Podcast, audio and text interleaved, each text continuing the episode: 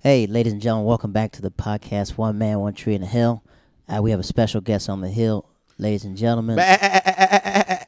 We got uh, Mr. Reggie Edwards. Reggie, how are you, sir? What's up, man? How you living these Corona streets?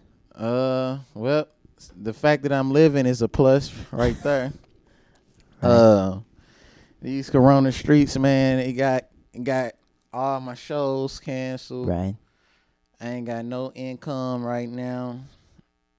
The streets are dry. How the does it comics are hungry. How does it feel like walking throughout New York City? Because it's completely different.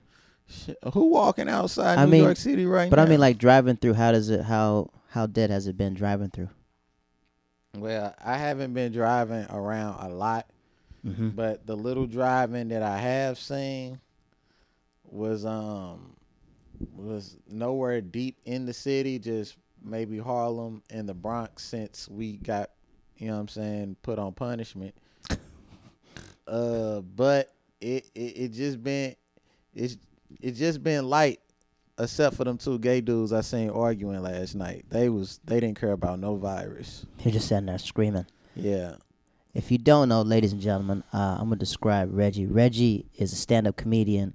Uh, he's a hip hop artist and he's a battle rapper, and I would say a director as well. I would say a director, like how you cut up film producer. I would say, yeah, I guess I I would say that a little, a pretty- little, a little bit of everything. ain't know. All right, I was sleeping on that one. Uh, I was sleeping on that one. Some definitely something I know how to do. You know what I'm saying? I was like, hey, how did you cut that video? You're like, no, you got to use this. I was like, yeah, Reggie know what he doing with these apps. oh yeah, man. I know how to chop it, edit, slow it, speed it, bop it, Twist it, pull it. And if you don't know, if people don't know who Reggie is, Reggie's probably one of the kindest people you meet. And my question is, and Jared, don't say that about everybody. I truly don't. But I would say before we before we get to how we met, because we met maybe three years ago. You've been in New York three years, Almost. almost three years. We met at an open mic. yeah. Was it Mocha or was it um uh, or was it Harlem Nights? I think it was Harlem Nights because we were talking, and I was like, he's like, where you about to go? I was like, I'm about to go. I forgot what club. He's like, you want to ride? I was like, yeah, I'll take a ride. And then that's Where I'd be man, I just be offering rides out to anybody. That's what I say, cause Reggie, cause sometimes Reggie, Reggie's he's he's kind, he kind but firm. So sometimes when people are like, hey, where you going? I was like, I'm with Reggie. Can I go? I was like, hey, you gotta talk to Reggie. I don't I can't be offering nobody's car up like that. Right, man. And we really I'm glad this this virus is definitely finna reset a lot of shit. Cause now if you if you got any hygiene issue, you not riding in my car. And you got, and I would say gas is down a little bit. Gas is definitely down, but it's only down because ain't nobody going nowhere really. So at least you stacked up in case you gotta go home. You know what's funny? I should just buy a bunch of ga- gas canisters I got a gas. I just got stack one. up, and then when it go back up, start selling gas. That's what you could do, selling gas. That's a nice little hustle right there. You could sell some gas. I wanna, I wanna go before because this is who you are now, but I wanna go how you got to this person, how you became that. So let's go back to the beginning. Uh, where are you from? Where are you born?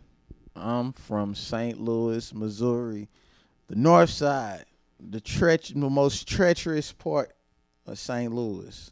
St. Louis. Everybody know about the north side, right off Natural Bridge and Kings Highway.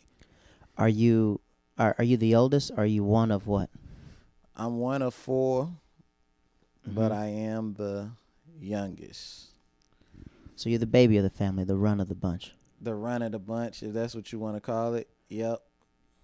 Both. How was how was it being the being? How far apart are you from your oldest sibling? How was it? Two. How many boys? How many girls? Two, two, two boys, one sister, and I'm two years away from both of my brothers.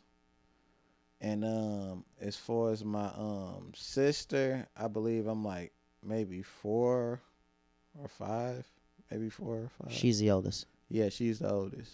So what was it like before we go that? What were strict parents? Strict parents growing up? Uh, my mom, she was super lenient and nice, but my my dad, that was really the enforcer. Um, so no, not not not strict. It's like I had my dad, he was strict, but he would let us have fun. You know what I'm saying? He would let us go out and actually do stuff that my mom was afraid we we might get hurt doing. You know, what I'm Is it saying? because you're in that part of St. Louis, or she just was just afraid because Well, she had three boys? to be honest, to be honest, it wasn't even nothing dealing with like the environment we was in because we was good in the hood. Like everybody, you know what I'm saying. We had the swimming pool in the backyard, the above swimming pool, not the not the in ground swimming yeah. pool like Drake. And we started off with with the metal, and then you know what I'm saying. We got uh the the one when you laid the sand down, so all the neighborhood kids, we all used to kick it. You know what I'm saying? Um, we all used to kick it and um in Would- my crib and around the hood. It's just like my dad, like he'll probably like I remember Christmas he got us like some mopeds, some moped scooters. like physical mopeds, just yeah, he got us some some mopeds, some moped scooters. Um, it was actually an early Christmas present. Man, them them joints was like probably one of the best gifts I ever got. But my mom, she was so scared of us riding them that we might hurt ourselves. So she didn't let us ride them as much as we should have. I I, I had that scooter. I ain't rode, rode that scooter over a hundred times. Not even. And it's probably when I was probably like, I want to say ten or maybe twelve. Probably like 10, 12, something like that. But like when my dad like let us ride them scooters, man, we used to be everywhere on them things, man. was your mom was your mom overprotective because she grew up, or she just knew? Were y'all three boys getting into stuff? Actually, my mom only has one son. Okay, So most of the time it was just me and, and my um older brother, but youngest out of all my uh siblings. I mean not youngest. So you're your mom's only youngest. child? Huh? you're your mom's only child. No, no, no, no. Me and my brother. Your my oldest brother. My old, my older, not my oldest brother, my, the second Okay, youngest of out of all my dad's children, which is her oldest. okay. How many kids does your dad have? Four. Four kids, one girl, three boys. Right. Right, And my mom has two boys. right. Okay. So she, so he had when he came, he had a, your older sister and your oldest brother. When he what? When you met your mom, he had two kids, and then y'all they had two kids with each other. Nah. No, no, no. Something happened. something something happened. something something happened. Something happened. Got it. Got it. Got it. Twice. something happened twice somewhere somewhere in the middle right there i actually just found out what actually happened i was lied to i i pieced it together and i was close but i found out exactly what happened When But did you know? Like, how old were you? Like 15, 16? Or you like as an adult you found out? when what shit Or you just put the pieces together? Nah, cause it was one time I was just talking to my my dad about something like that, and I and I was just wondering like why two of my brothers were so close in age. they had two different mamas, and then he looked at me and smiled. He say, "Son, you asking too many questions." Sit back there on that porch. I was like, "Oh, okay." That's when I had, I was like, "Oh, all right." Who are you closest to? Which sibling are you the closest to? You're probably close to all of them, but which one is the one that you find yourself closer to? Um. Uh. Sibling. Because being the runt, I mean, being the baby of the bunch is probably different. You probably got away with more stuff than they did. Uh, I definitely, I definitely, mm, nah, because like my my my oldest brother, he used to get his ass beat. Was he getting into but, things, or he but was I used to get my ass beat, but the magnitude of his ass whoopings was different. For one, he um he was I don't want to say bad, but I'm gonna say the environment he was in made him that way because because like my dad was with my mom and my oldest brother was with his mom. hmm You know what I'm saying? So being a dad, that's like a full time job. You know what I'm saying? And if you if you if you halfway do it, you gonna see errors. And it's like my dad being with my mom, You know what I'm saying? He's around us, you know what I'm saying, a hundred percent. You know what I'm saying? He he's home. When he come home at night, that's where he lay his head at. It ain't no I'm gonna pick you up on the weekends and spend two days with you and stuff like that. Correct. So he was missing that enforcement factor in his life, you know what I'm saying, in my opinion. And I believe that had him, you know what I'm saying, go down a, a bumpier road Correct. due to those those circumstances. You know what I'm saying? So when he got punished for it, it wasn't I'm not gonna say it was completely his fault, but I'm pretty sure if my dad could be at two places one time with his kids, he Mhm. would have did it, but he he couldn't really. So due to that, you know what I'm saying, he didn't get like as much discipline as uh me and my brother did. Um my uh brother on my mom's side. Um Well, well, playing on that. my sister huh, Go well, ahead. Keep going. Sorry. I'm about to say my sister. Now I don't think she ever got no ass with me. She used to cry like you. You ain't have to whoop her. You just have to yell at her and then she'll cry. But she she ain't do nothing. She ain't really do nothing to you know what I'm saying get in trouble for anyway. So that was that. And then my other brother on my mom's side, he was a snitch. He used to take. He used to be the reason we get our ass whooped. That's his problem. He always want to tell and point fingers and stuff, and don't nobody know who did nothing. All you gotta do is be quiet. And then I remember one time I jumped off the the, the, the dresser right when my dad was walking in. I always know my dad because I hear them keys. He got like hella keys because he was one of them construction workers. So when I heard that, so I and he heard like a boom when I landed on the floor. Now he didn't see it. We could have said a chair fell, anything. So when my dad came into the room and he looked at us, he said, "What was that noise?" I said, "Nothing."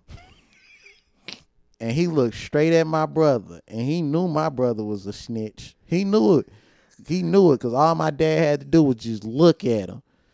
He, he looked at him. He said, I don't believe. I'm going to ask your brother. what was that noise I heard? Denzel, he jumped off the dresser. Pow! Smack! Give me that belt. Nigga, get that, that that motherfucking leather belt, bull. Turn my ass up, man. Easily could have got away with it. My my my, but my oldest brother, yeah, he used he get used to get his ass beat a little, little bit worse. That's cause, like I told you before, I remember one time he um he broke he broke a table. he broke one of like the little kids' table, the That little sit plastic there- You table. have to sit there when the parents be. And you know what's funny? You know when you know somebody about to get their ass whooped. That be like the best part of the kid when you see another kid get his ass whooped. Like you not in, you, you get to see it visually. so when he broke the table, me and my brother like, oh. Now I wasn't gonna snitch on him, but I knew my brother was gonna snitch. But I was definitely gonna watch. So when my brother told, he said that nigga broke that table. My dad say, "What?"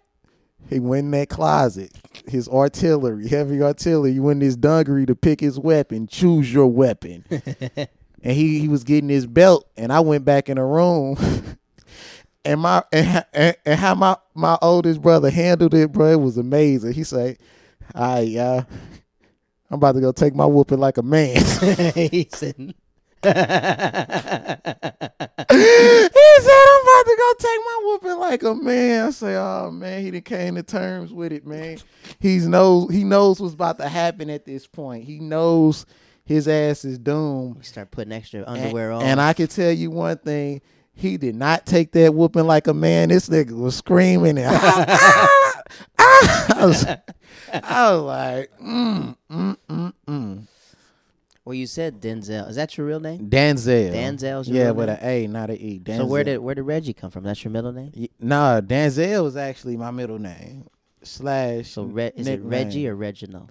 It's Regin. The E, the N A L D silent is. Are you a junior? nah, Are nah, you- nah. It's it's Reginald Denzel Edwards. Edwards. Are you not a junior? Or just Nah, I ain't no junior. is anybody a junior in your family? Or you? Yeah, my uh the snitch. So what was it like? You said growing up in the hood because I think it's different when you have two parents because a lot of people don't have a two parent household. Did you ever feel like different having a two parent household? Did anybody give you anything about having a two parent household? Because I remember kids would f with me. It's like, oh man, Actually, got both his parents. as a as a kid, you don't really notice it.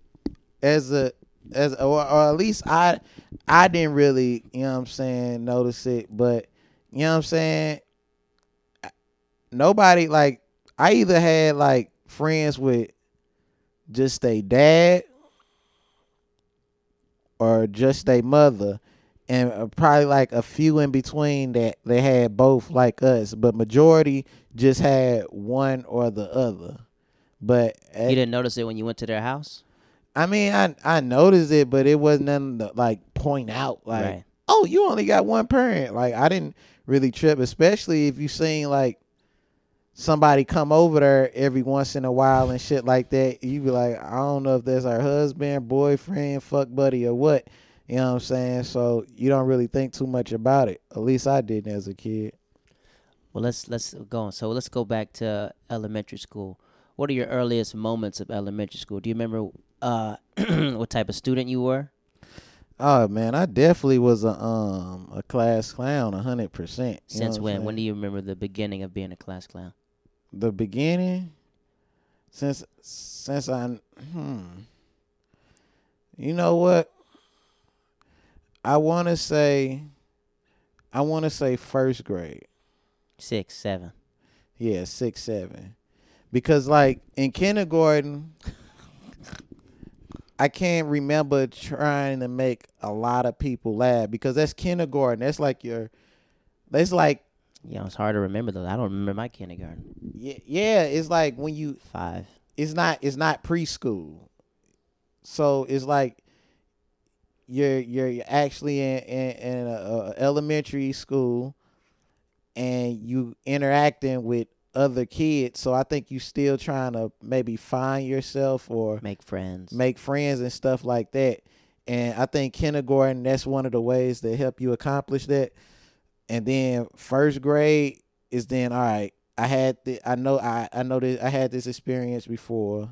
And it's like now i know how to interact with people. Now i know what kind of triggers them to make them laugh or whatnot. But rapping wise well, let's before that. Well, let's walk. Let's go. When do you remember your first laugh that you created? my first laugh Yeah, because you said you you My know fir- exactly how to make people laugh. So when oh, was oh that well moment where you were as a like kid it wasn't that hard really impressions? really you just had to cuss you cussing in first grade. Yeah, but but that I I didn't really cuss. Like I only did that just for the laughs. Cause I never like cuss. I ain't started cussing till like my sophomore year of high school, to be honest. So um even in my my raps, I, I ain't I ain't never cussing nothing like that. I said nigga, you know what I'm saying, but I ain't started saying that till like you know what I'm saying Middle school. m- middle school type shit. Yeah. So um, I always like um just cause I be like my shitty ass or something, just something dumb. You know what I'm saying? First grade shitty ass. That is hilarious. Like it just sounds dumb.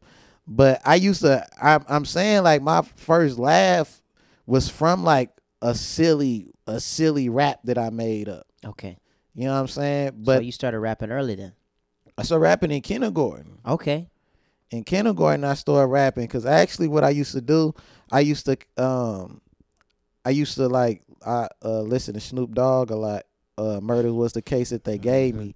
And um I used to just read through all the lyrics and then um I would uh kind of replace certain words within the lyrics and then I'll create like my own song almost like as I look up to the sky, my body starts tripping, a tear drops my eye. My body temperature falls. I'm shaking. Could I break them? Trying to sh- shave my balls. You know what I'm saying? So it's like I, I just took one little word and just made it like kind of funny. So I used to actually do that uh, in kindergarten. That's kind of kind of how I learned like the dynamics of rapping because it's like, all right, this is how I write a song. To eventually, I just start writing my own music. And you, that's pretty much you could read early. That's a lot in kindergarten to be reading a, reading lyrics and replacing it for words. Well, It's an early reader. actually, I listened to the song over and over again. Gotcha. Memorization. Yeah, cause That's I, how a lot of people learn how to read anyway. yeah. So that's how I got it. So we started rapping earlier. So what was your influence Well- of like music wise? If it started in kindergarten, what was your dad listening to? He he out his CD. That was the Snoop Dogg CD I found. He had he had the Snoop he had it Dogg. covered up. Nah, he just had a bunch of CDs, and, I, and like we had like a CD player, and I used to like just look. I look for the shit with the hardest cover, cause I didn't know. I didn't really know like a lot of rappers uh, aside from the people I seen like on BET and stuff like that. But I knew of like certain certain people and stuff like that. So like so I just used to scroll through his CDs, and I just look for something that just look hard, and then I just pop it in the CD player.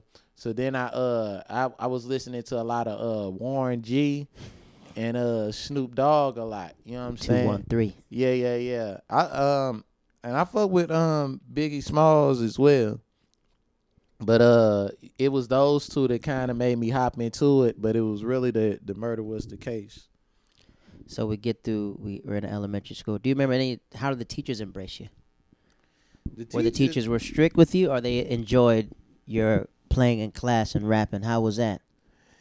Man, actually, I only had very few teachers that didn't fuck with my style of humor, but for the most part, I would say definitely over over over eighty percent. Eighty percent. Over eighty percent. Can you name the first teacher that had an influence on you? Um, that one teacher that was just like, Reggie, you can do this, or Reggie, what was that? I could do that. Well, like it's Not for, even I can do it. Just like, what was that teacher where you felt comfortable to talk to, or like, not even bring your problems to, where you just felt like she had or he had a good. They're rooting for me. Did you ever feel that going towards school? Um, I'm trying to. I'm actually trying to remember because, as far as, uh, I can't. To be honest, I I can't. I can't really think of um.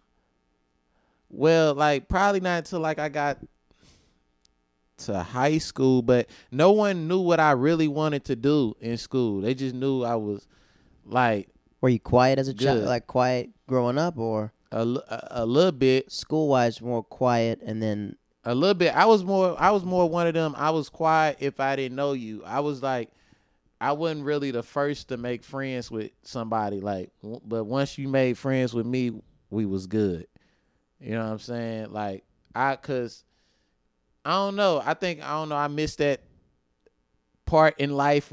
The the the how to make friends part, but I was always good once I made them. Well, well, well. Since you're from this neighborhood, right? Your neighborhood. Did you go to the school with kids in your neighborhood?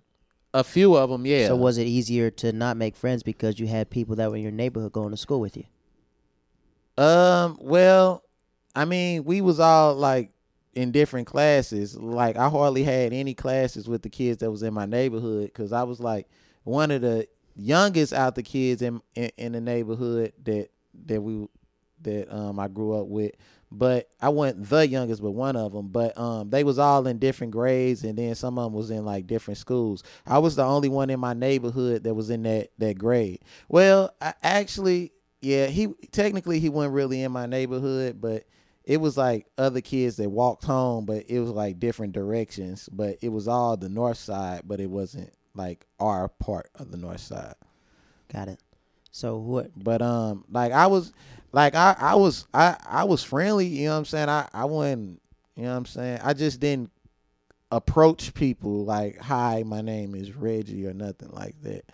It'd just casually happen. Mm.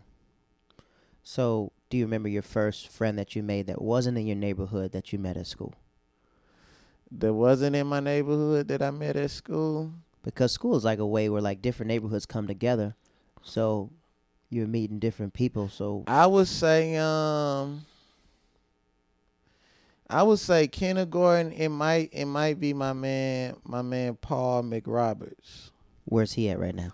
He uh he he out in Canada. He played football. He played for the Rams. Oh snap! Yeah, he played he played for the Rams and shit.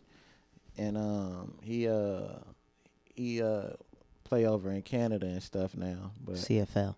Yeah, but um yeah, and I remember like he was always like dope at sports. Like he everything. I'm talking about basketball, football, kickball. He was always like cold. That was one of the things about him. But ironic enough, when we first and I tell Paul this every time. Every time I, I talk to him, I mention it because it's like one of the things about him that I remember that's like signature.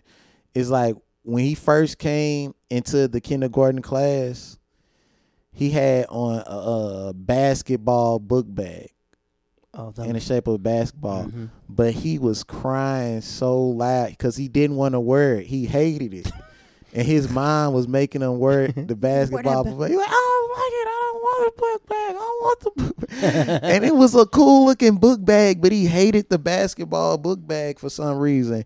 But like he he came into class crying and stuff like that, and um, I know we sat next to each other in kindergarten, so that's pretty much how we became like cool.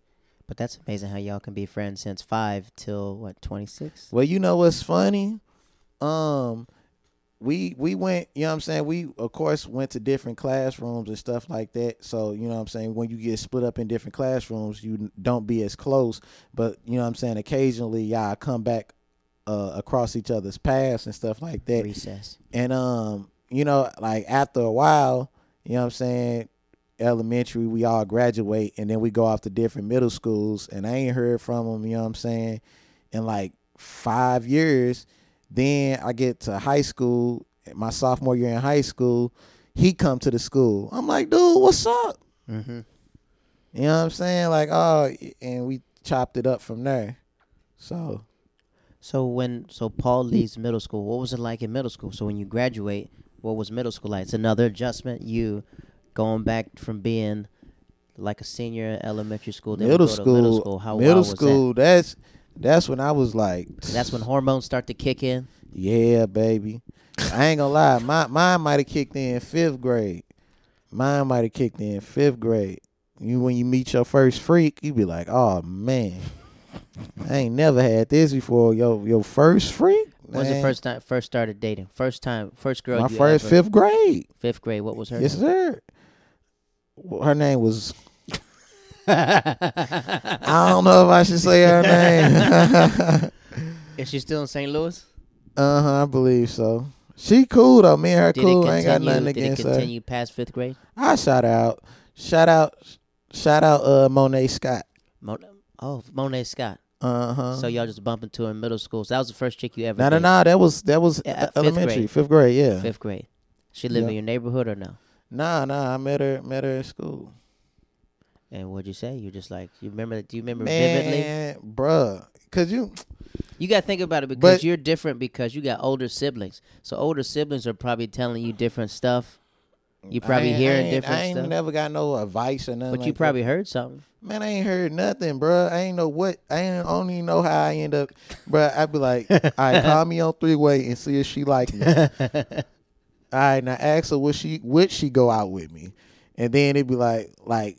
All right, now ask her to go out with me, and then you like, all right, I'm about to click over. All right, I'm about to click over. All right, don't say nothing. Put your phone on flash. Put flash on. Put, phone the on- mute. Hit put your flash. phone on- put put your your phone flash. on flash. Right, right, right. Hit flash. Hit the mute, and then you be you be on the other end, like, uh, and then like that. That's my. I didn't know how. I didn't even know like how to get a girlfriend. I just know I ended up with one, and I was like, I'm like, cool. I got me a chick.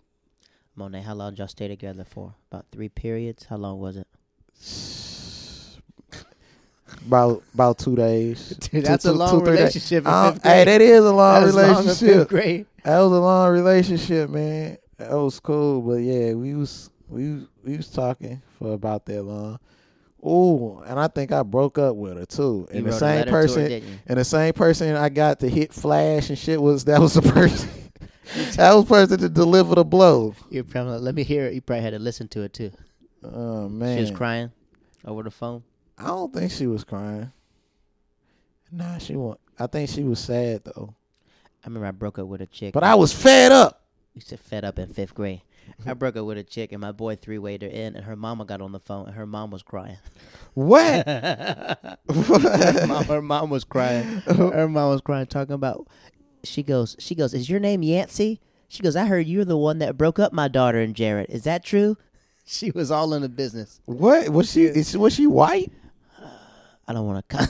Hold up, no, Jerry, you asked me the name ah, because it sound like I don't know. it was. I think I was in sixth grade or seventh grade when I first. I was in when I first moved to Japan. And I thought, yeah, she was white, but we didn't, because in North Carolina, in North Carolina, they weren't really that white girls out there like that. Oh So when I moved to Japan, it was all military kids. So everybody they didn't care about color, they didn't care about creed. So we are just uh, everyone dating. And my boy's like, "Yo, her friend like you." I said, "Well, let me get her friend. I'm gonna go ahead and break up with her." I said, "You drop the message to her, and then I'm gonna take her friend to like the Sadie Hawkins dance or whatever." So my boy's like, "Hold on, let me click over and let me do it." Next thing you know, it, boy, she was crying. She left the school. Nothing happened in school, Oh. and then he called back. He's like, "Hey man, it's getting kind of rough. Her mama's upset. Her mama crying." I said, three way me in. He three ways her in. And my boy Yancey's just like, he said, Hey, I got her mom on the phone. Don't say nothing. She goes, I heard Yancey, you were the one orchestrating the breakup. I heard you were all in there. He goes, I don't know what you're talking about, ma'am. I'm just calling to see how she's doing. She goes, He's taking her best friend to the dance now. It was weird. Oh, it was weird. She like gonna listen to this podcast. She probably does. Yeah, we're cool now. We're good now. We're actually good now.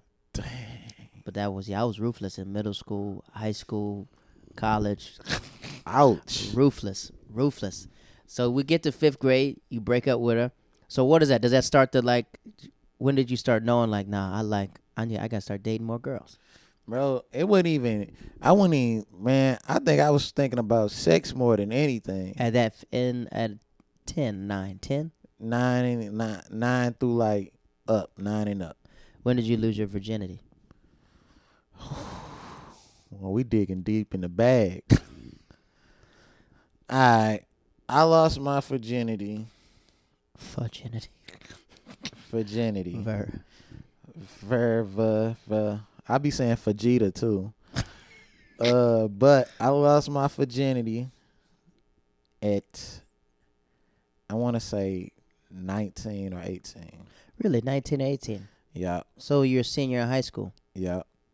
Mm. Not even in high school. After high school, That seems kind of normal.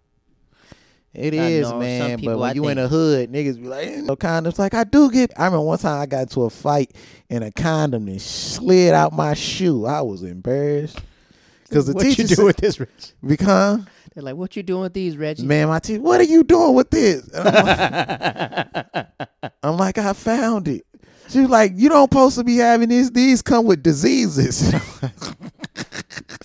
I, I thought that shit prevented diseases.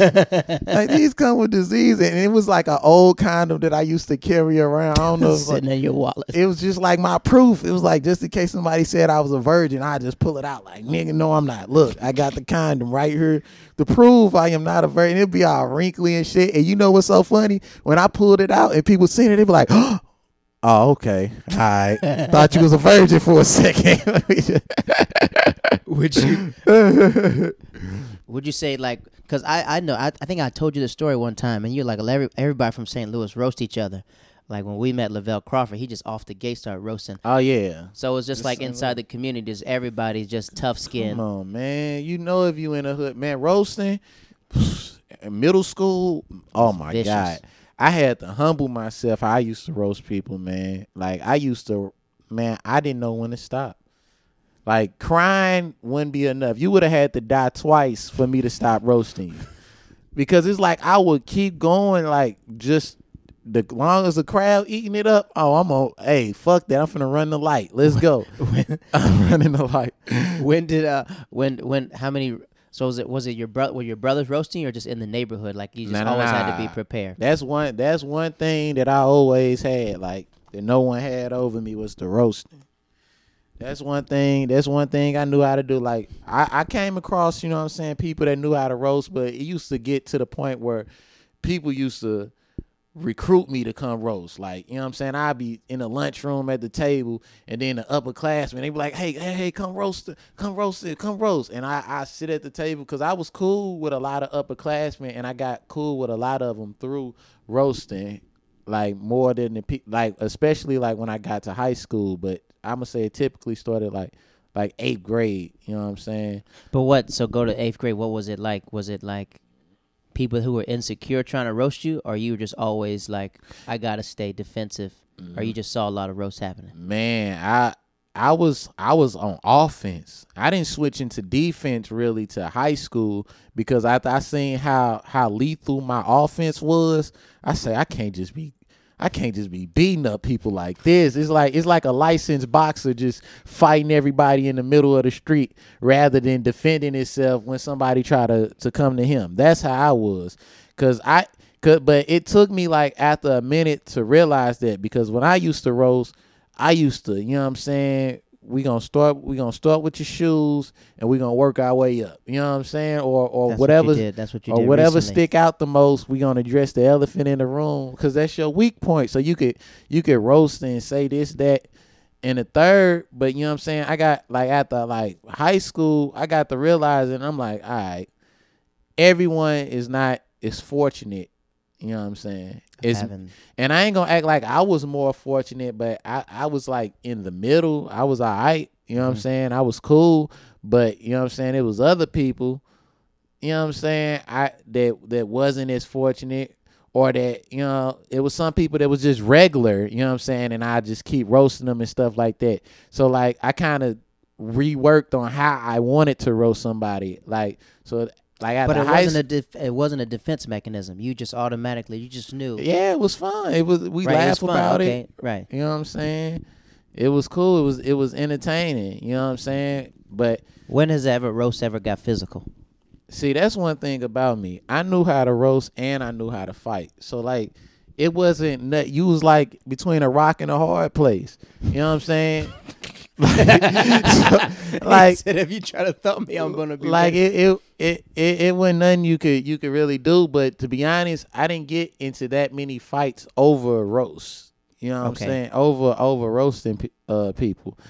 Um, I barely got in. Yeah, I I can't even remember Who the- did you fight more, family or or blood or water? water. Water. Yeah. Usually with me and my brother, we would I, always. be I mean, I fought, I fought, I fought my brother, but I didn't fight him. How how I fought people in school. Okay. Yeah. Plus, my brother, he always had the weight on me. You know what I'm saying? He was always like physically stronger, so I couldn't really, you know what I'm saying, beat him up how I wanted to, cause he'd just slam. And then we watched wrestling. This nigga used to put me in submission moves and stuff like that. Sharpshooter. Yeah, like oh my god, that used to oh, and then he used to tease me like he was a snitch, but this nigga, this nigga be wrestling and shit like that, and he, so it's like. It was like I was like, all right, I could roast you and beat your ass. He was like, all right, I could snitch and beat your ass. Okay. you know what I'm saying? so so it was like that. So so we get to so so you would say that middle school was fairly. You had fun in middle. Middle school, that's when I had that's when I had some of my most fun because like man, this oh my Did you play sports in middle school? nah. Are you a sports dude? Did you play? I saw the you I posted played- a picture of playing football. What was that? One season. Yeah, that was just nah, it was just outside just have oh you talking you about that pic- pads on. You Oh, you talking about that picture? Oh yeah. uh yeah. I played I played for literally just my what senior year, and only because my brother kept telling me to. Just he's like use that for a workout for wrestling season. Oh, you wrestled? yeah. Dude. Oh, I wrestled too. I told you I wrestled, man. What weight class were you? Dude, I was I wrestled 170 I wrestled 153, 161 and 171 I believe. Oh, so you were lanky, tall and lanky then. Yeah, but I really but I used to wrestle stretchers. up. Like the people I wrestled had pounds on me because the person who I was in the wrestling class with, we used to wrestle for the spot cuz we had similar weight. Correct. And he always used to beat me. you know what I'm saying? In class, his name Daniel, shout out to him. But I used to um I used so I used to have to wrestle a class up because it was to get I- points for the team. Yeah, yeah, yeah. So, but I was I was pretty good. Like When'd you start wrestling? What age when you started? sophomore, so I would say about 15, 16, Mm-hmm. sophomore year, because I ain't do it my freshman year. They always have the stigma with black wrestlers. They're strong, so just wait for them Man, to gas nah. out in the second round. After that, bro, it's like freshman year. Once you see wrestling is not what you've been watching on WWE, It's not at all. you be like, oh no, I'm cool on this. But my brother, he hyped me into doing wrestling. Come on, man, you should wrestle. My brother hyped me into doing a lot of stuff I didn't want to do that I actually like kind of end up liking or like benefiting from like somehow. And he's two years older than you, so he's probably Yeah, but I mean, yeah, wrestling. I think that's definitely a unique skill to have. go to go to move. What was your move? um, Single leg or the head and arm? I like I like um the single leg because it was of course like way easier. But I I go for the single leg, then I raise the leg all the way up, then go for the sweep, or um uh I fuck with the uh the cross face to uh The half. cradles, cross Uh-huh. face the cradles, the halves. Um, but it ain't nothing like you know what I'm saying. A, a- a regular half, you know what I'm saying? Simple. Just throw your arm in there. I'm talking about. I used to throw the shoulder blade and just wrap around the neck and just. Mm. So, what was your um defense mechanism when you got out? When you had to get up and get the escape points? Were you Oh, doing the a escape switch? points. You I was- switch or you like I to stand up out of I it? was doing the switch. I was doing the switch. I only would do the switch if I I felt like I was stronger than the the guy. Mhm. Otherwise, I just try to get up. You know what I'm saying? Because some people they be too strong, so you got to be a little more technical with They them. start riding you, yeah. getting those uh, tilt points. Yep. Yep. So what was your record in uh what was your record in seventh, eighth no, tenth grade? What was your record like? Uh, I mean, I I won like that. That was my first year, but I didn't I didn't have like no bad record. I I don't quite remember, but like my record wasn't ever bad. I wish I could. I wonder if there's a way I could look up my stats. Because people in the Midwest are like wrestling people. Yeah, you Like, know, what I'm saying? very, we go like- to state. Yeah, Saint like St. Louis have good wrestlers. Uh, Iowa, those boys are good. Oh yeah, Iowa. Yup. So we do that. No basketball. No basketball, nothing outside, just the neighborhood, man. I, I didn't really like man, my thing was man, I, I like rap and that was it. So you knew you were an artist since the beginning. Yeah, I didn't I didn't really like a lot of sports. I didn't I didn't really care too much for them. Like although they was exciting to go to and um I did like track, cross country, stuff like that. That that was my that I like s- simple stuff that I know I could do. Gotcha. You know what I'm saying? I, I don't really got no eye coordination and nothing like that. And, but and then football, I ain't got my glasses on, so I can't really see and catch the damn ball. What position were you in football your senior Man, year? I was on the line. I was on O and D line. what as a buck seventy? Man, yes sir. But you know what's funny? Iron football. they couldn't fuck with me though. It was a reason why I was on there. I wasn't on there just because I couldn't see. It's like my, uh, Coach Tatum. Shout out Coach Tatum. Uh, that's Jayson Tatum, uh, father, by the way. Okay. Um, he he put me up against the big dudes on the on the line, hmm and he was like, "I go toe to toe with them," and he doing it thinking they gonna smash me, cause ah yeah, Skinny. you know what I'm saying? Man, I got the slamming them big ass niggas. I'm talking about slamming them on the ground. Come here, ugh. Come here, ugh. Come here, cause I wrestled. Right. I So you had good wrestled. hip movement. I knew how. I know how to take their ass down. You know what I'm saying? So when he seen that, he said, "Hold up." He said, "Reggie, do that again." Uh. He say, oh, "Man, hold up, hold up. We're gonna try somebody else. We're gonna get Big Brandon. Big Brandon, come over here, Big Brandon." And I slam Big Brandon ass down like, "Move, nigga." He's like, "Yeah, you gon' you on the line." you know what I'm saying? So I I, I went bad on that line though, man. I Were was you a pulling guard? A pulling. I don't Or even see. I don't even know what that is. tackle? What is it? Where were you on the line next to the center? I so was. the center and the person to the left on the O right- line? yeah, O line or your defensive line. I was on both, but I know I was DN. Okay, defensive end. And um, I don't know the other one. So it's a center, and the person next to him is a guard, and the next to the guard is a tackle. Maybe I was a tackle. I think. Were you right next to the center? No. And there's a, was a dude next to you next to the center? Yeah. So you the tackle. Okay. Those are them boys that be pulling and start be when the running back be cutting through. You be running. You be running to go get the linebacker. okay then. Yeah. So I guess that's what I Them would. blockers be taking heads off. Uh huh. So we sports. But I, I always like, even though I, I didn't do a lot of sports, I was athletic though. Cause your my parents show up to the games, to yeah they came up to to a couple of 'em, espe- some of my wrestling, wrestling shit. matches. My thing, man, I like climbing stuff. Ironically enough, because I'm the goat.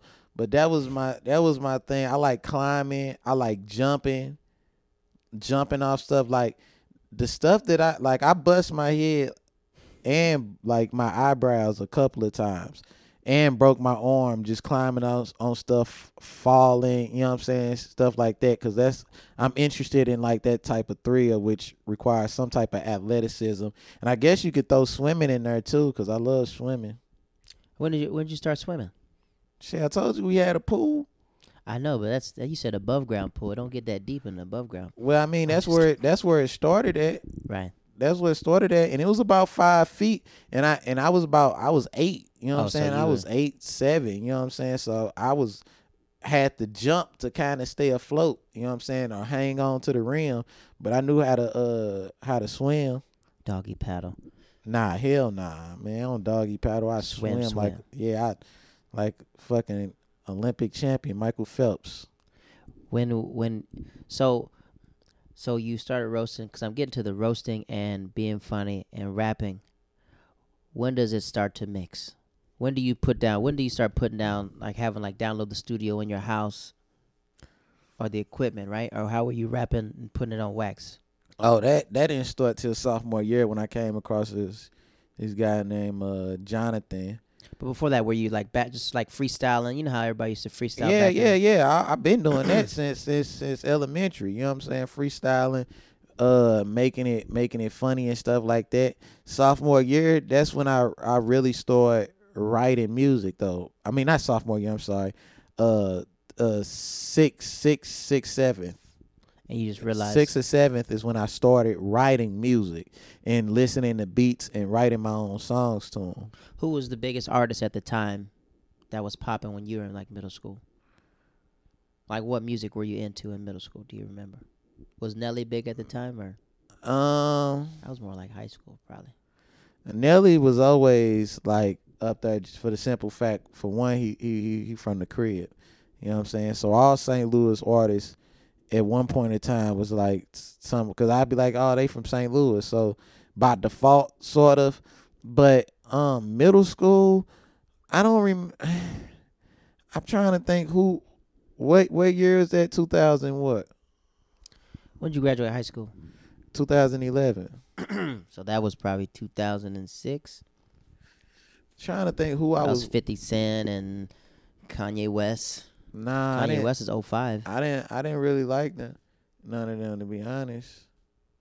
And I didn't really start liking Lil Wayne till like 2010. after that stunning like my daddy, something like that.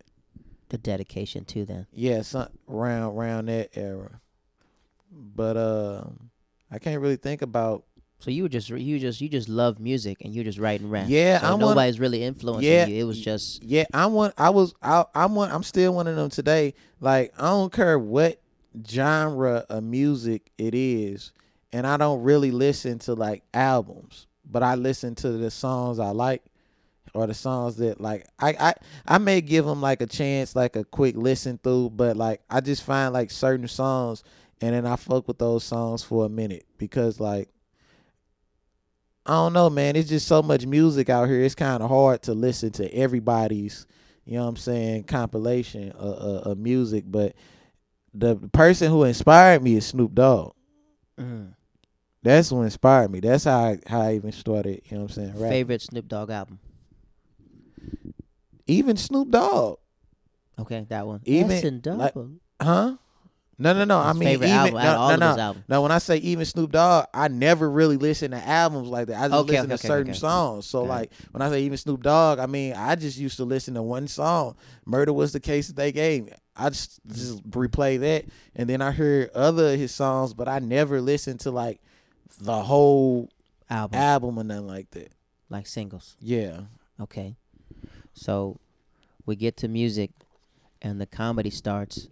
So when you graduate high school, did you have a girlfriend in high school or you were more still just just being cool and just wrestling and just Nope, I don't think I had one. I had girls I messed around with, but I ain't had no no no high school. you didn't go to prom with nobody? Yeah, I did. Who was that? Um, her, Did you ask her or y'all friends or it was I asked her. Dressed up, everything Or, or actually, booted? we asked each other kind of. She was from East St. Louis too, so Where'd she you- took me to prom.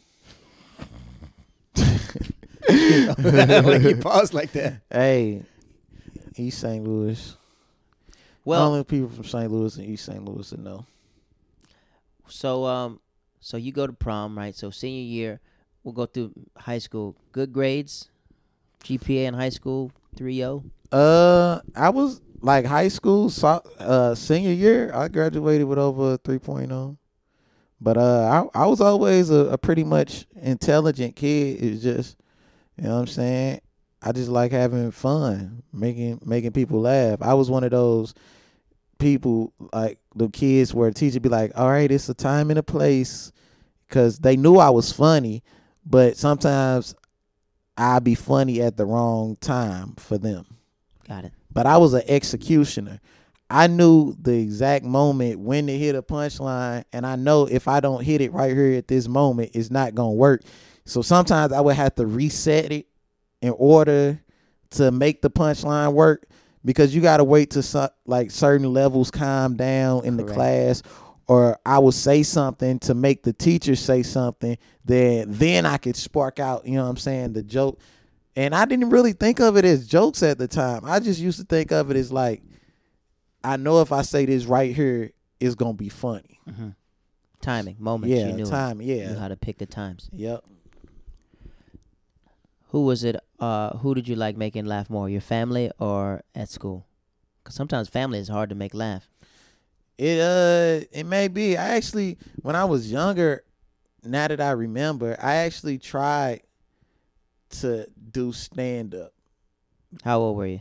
Dude, I had to be like around like six or seven. Doing it where? Like, where, just in front of the family or in, Yeah, cause I remember I was in Memphis and it was my auntie, uh, my auntie Bang, and my mama, and I was like, "Look, y'all, I want to tell jokes or do comedy or something like that."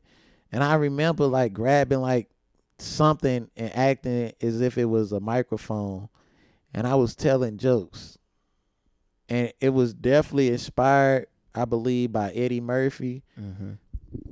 But yep, okay because i'm getting i'm getting to you as an adult so you're going through high school you graduate uh prom so what happened to your prom date afterwards just like but bygones be bygones y'all still yeah, we friends. She came out to a comedy show. did you go to like that. junior prom senior prom or both Uh, I didn't go to the junior thing. I just went to the senior and I went to homecoming.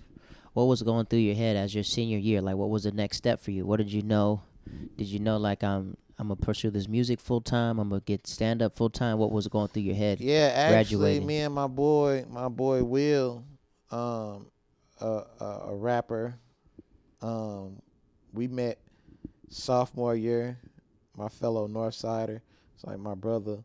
He was um he was a a rapper too, and that's who like kind of put me on to the studio and recording my own music, and that was that was like one of my contemporaries that was like inspiring inspiring me at the time and stuff like that. Because i'm like oh he making music that's gonna motivate me to uh make music and stuff like that.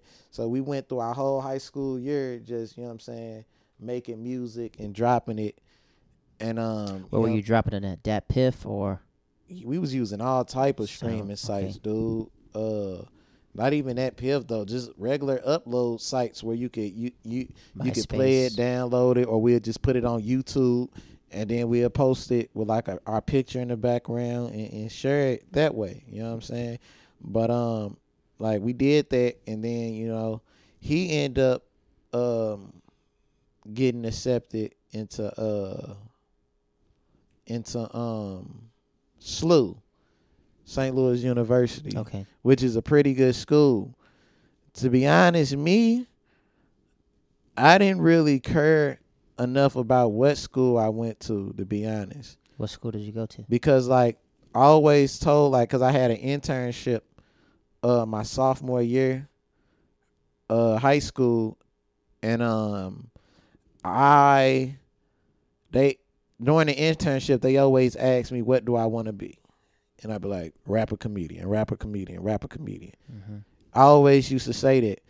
And they was like, okay then. So we gonna tell you they was basically just giving me tips on giving me more like professional ways how to say them. So you, you want to be a professional entertainer and stuff like that. Just you know what I'm saying, teaching me etiquette or or whatnot. So I always knew that I didn't really want to go to college, but like going to actually being in college is that type of environment I needed to kind of inspire like a lot of my material, my jokes, and my creativity because it's like that was my stage before I actually got on stage. Where did you go to college, or where did you? I went the I went first went to Flo Valley Where's that at?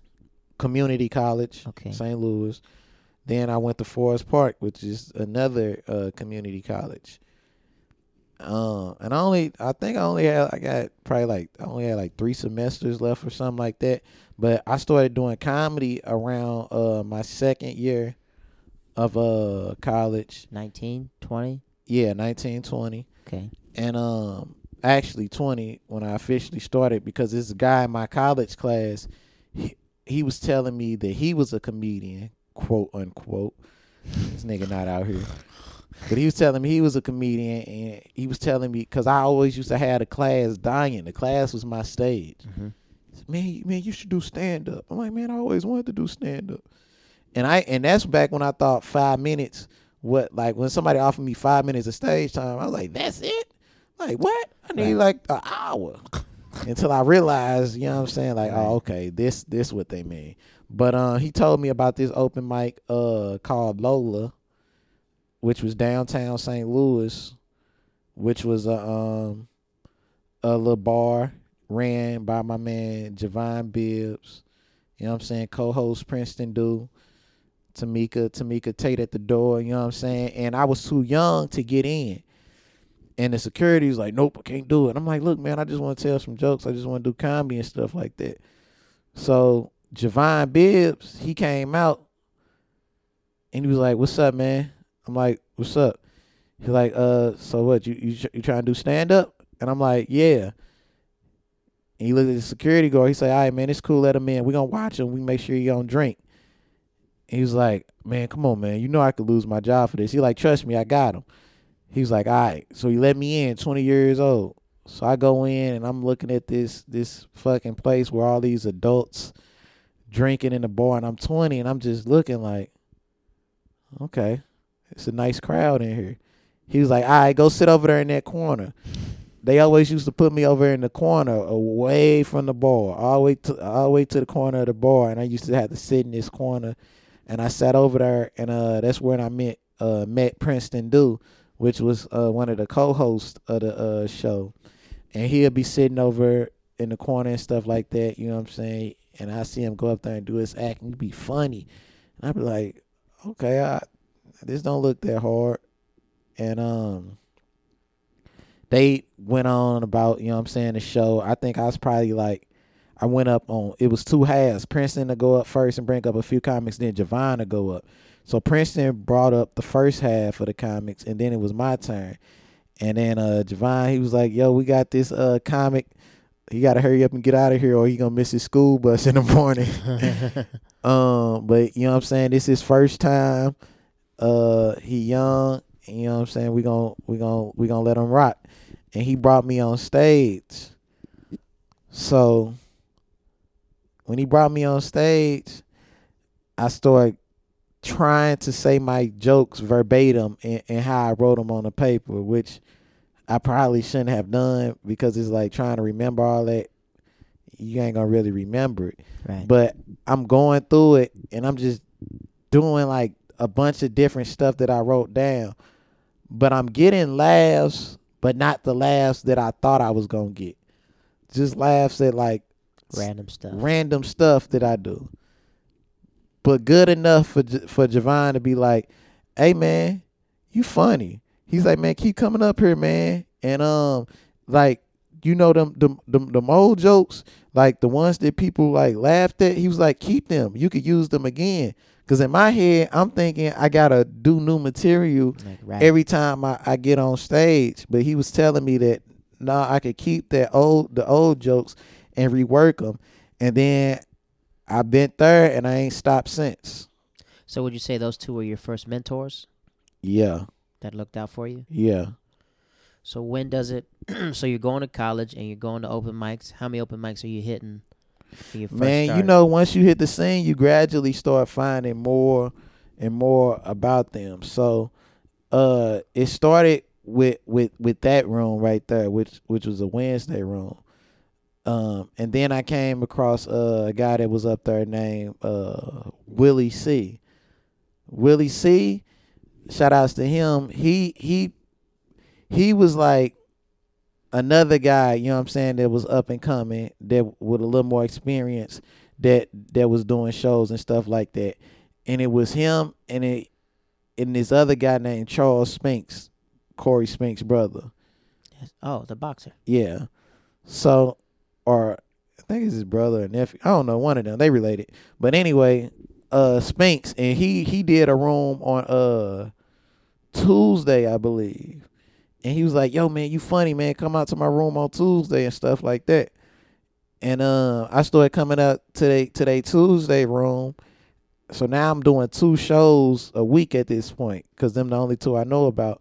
So I'm doing I'm doing that room and I'm doing the Wednesday room just gradually, you know what I'm saying, working on the set. But Will C, he put together monthly shows. So it got to a point where Will C, you know what I'm saying, took a liking to me and he booked me on one of his his monthly shows. And Will C, he's like, um, booked me on my first show. He was the first person to book me on a show. First person that got paid or in general, just first. No, show? no, no, no. He was the first person that booked me. He ain't paid Oh. me shit. That's one thing about Will C. When you when you new in that game, he ain't gonna pay you. So he just. He's But it was a, it was it up. was an opportunity in which I was grateful for because it's like, I this is an actual show. Mhm. You know what I'm saying? This is probably the biggest audience I didn't perform it, and I did well. So when do you find like your class? Because these are all the old, the old, the old, the OGs in the scene.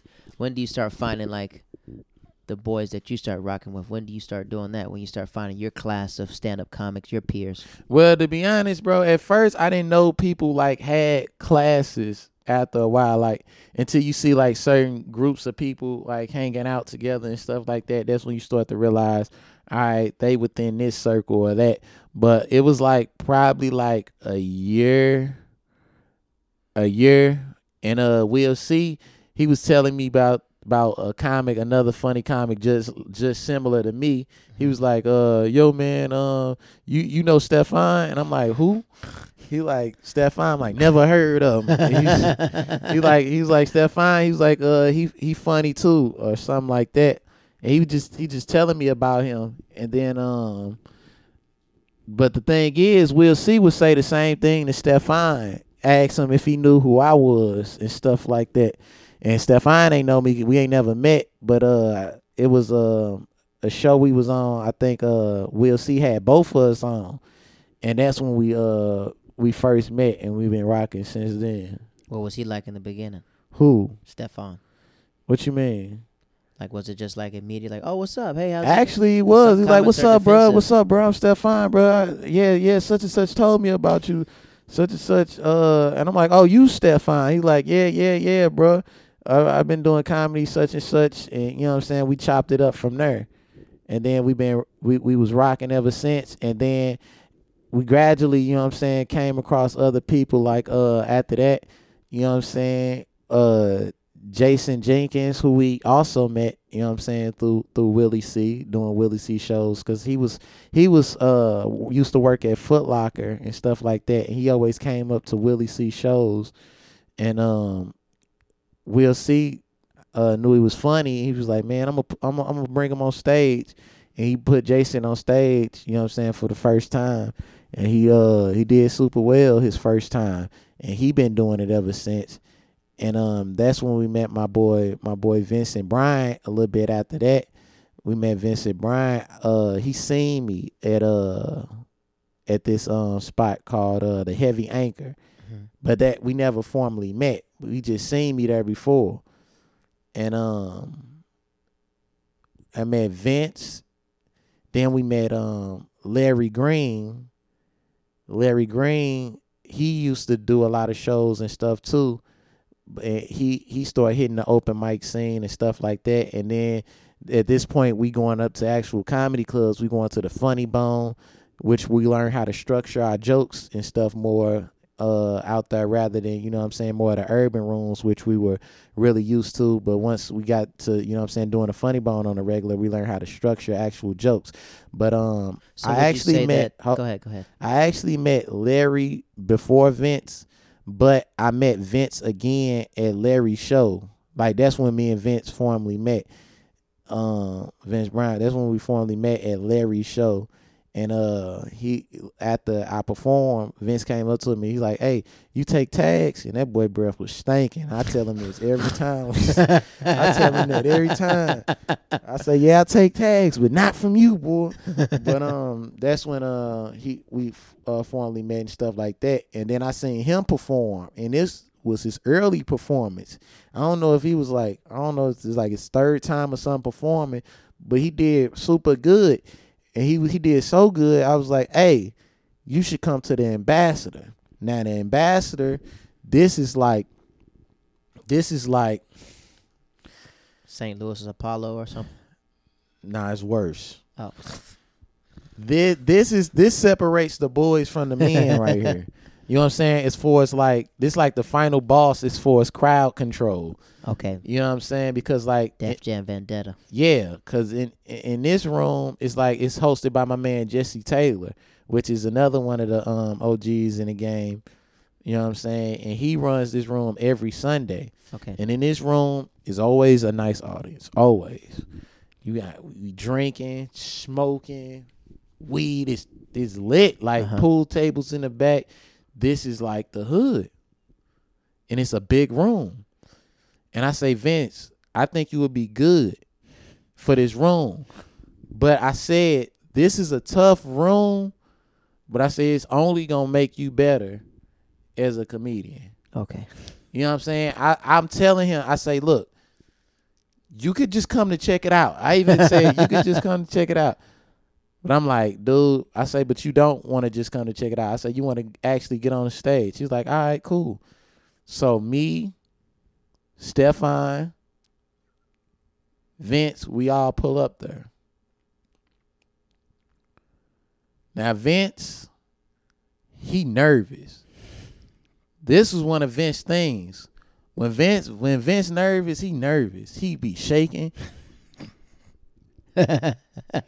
he be scared. And um his first time he went up there, he did good. I remember his first time he did good. He was nervous just watching. He was nervous because it was a, it was one of them rooms. But his second time, man, you would have thought Vince was about to cry. that boy went. That look, me and Stefan had to go come cope with this nigga because Vince went and sat in the back with his head down. And you know we was brutal as comics. We be like, yeah, you just died. You know what I'm saying? Vince, he, he he he was sad about that. You know what I'm saying? But he he never stopped coming. You know what I'm saying? Because it, it was to the point where he worked with people with disabilities, and he was he was with his clients, and he used to bring his clients up to the show. He used to bring his clients up to the show, perform and perform. Like he used to get up there right right before the headliner. That's how late he used to come. Oh, so because he- like because he was like he from his job. You know what i'm saying? Me and stefan would have been performed already and then vince would come there uh super late and stuff like that. He'd come up there and perform. And like i said we all gradually got better f- for from doing that room Mhm. room. So at this point we doing two different types of demo, demographics. We doing a funny bone which got majority white sometimes diverse you know what i'm saying Mhm. and we also doing the urban room which teaching you how to have a voice crowd control assertiveness just presence. presence. You know what I'm saying? So we getting like both attributes. And um from that from that point on, man, you know what I'm saying? We we just kept hitting that that that hammer, you know what I'm saying? Nailing every last fucking show we we get on, doing like little road gigs. It got to the point where I started doing a little more road gigs and I wasn't able to, you know what I'm saying, really like stay in school, like focus on school as much as I wanted to because Okay. my focus on something else. And then, you know what I'm saying, it started deviating a little bit, you know what I'm saying, from the music. You know what I'm saying? It started deviating from the music and then it'll jump back into the music. Okay. So it, it'll just be like it'll be like juggling. It's like I'm gonna do this, then I'm gonna do that. I'm gonna do this, I'm gonna do that until I simultaneously start, you know what I'm saying, just managing to able to do both. So how'd you find the the balance? Because it's music, but when so when does battle rap come inside? The battle Because rap come in a year after I started doing comedy. Because that's a whole nother beast that you're dealing with. Yeah, the battle rap actually came in because cause the guy who does does battle rap, he was trying to cross over into doing comedy shows. His name Marco. Um, he was starting to branch over and do comedy shows, and I was like, "Oh, I'm down." And he was like, "Yeah, I do the battle rap." I say, "Yeah," and I that's all I used to do in high school is battle rap. hmm That was one of my things. Like when, like once I'm famous, you're gonna see a whole bunch of old footage pop up and me up. just just showing me roasting. And I I don't think I lost one rap battle in high school. But um I was like, dude, sign me up for a battle. He like, you for real? I'm like, yeah. And it got to the point where he he didn't really believe me because he kept sending me the flyer, asked me, was I still down? Was I still down? All the way up into the date. And I'm like, dude, yes. Uh-huh. I got me something written out. And to be honest, I didn't I took it as, you know what I'm saying, a way to make the crowd laugh, but at the same time show my rapping capabilities because I was I had them punchlines. So my first rap is like I did it in like a jokingly format, but then I hit them with some bars to where they be like, hold up.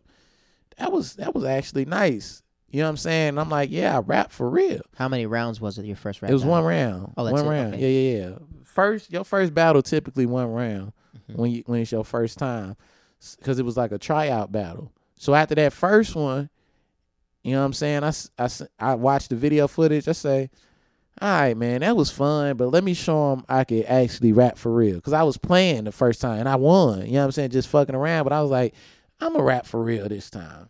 That's when I went uh, against uh Does It, R.I.P. to Does It. Um, I started battle rapping him. I I, oh, I started battle rapping him. I battle rapped against him, and um, that's when I really, you know what I'm saying, was spitting bars like I could rap for real. You know what I'm saying? But Well, when did you find the structure of like battle rap? To because when, when Oh, I it always you're like I'm to- gonna save this for the middle, and then I'm gonna save this for the end. When did you find that structure? You created that on your own. Well, it that that's that get more strategic when you do three rounds. But one rounders that that battle was a one rounder as well.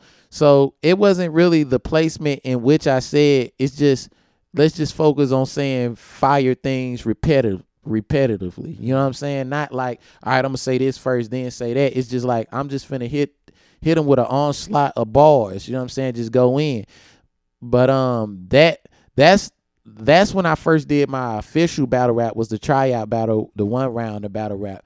That was officially, but I battle rap outside of that. Like at the Ambassador where they did comedy shows at, Jesse Taylor, he knew I rapped as well. You know what I'm saying? And I I went against this uh against this battle rapper named D Mac. and we battle rap, and it was recorded, but it was unofficial because it wasn't no battle rap league. Because Okay. battle raps are split up into leagues and stuff now. It's just not no on the spot on the street Freestyling. type stuff like that. So that's when I had one outside of high school, and then I started doing them after that. So So we're climbing up through battle rap. So when do you understand the balance?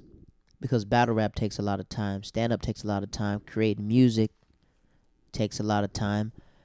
What age were you like, I got this. I can do all three. And give the same amount of love to each genre of art. Well, it's like as much love as you want to give to all of them, you can't really you can't you can't really give all of them the same amount of love Well, which one is your heart? cuz entertainment Okay. is I put it it's all under one umbrella Got no it. matter how I'm entertaining you. So whatever the thing whatever I do you going to be entertained. That's that's my that's my accomplishment.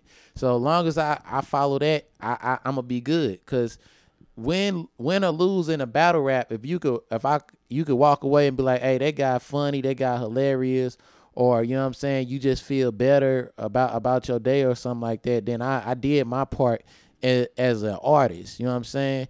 Like, cause that's that that's where marketability uh, marketability. That's what when you got to factor that in because it's like you could rap your best, but do do people like you? Do people gravitate towards your art form, or are you just a good rapper? Or like, could could could you switch over to like mainstream? Or are you capable of doing that? So it's like, like I I want to give love as much love to all of them at the same time, but I have to divide it up and split it up to like whatever's my main focus at the time, depending on what I may got coming up. Like if I got a big comedy show coming up, I may focus on that a little bit more than the battle rap.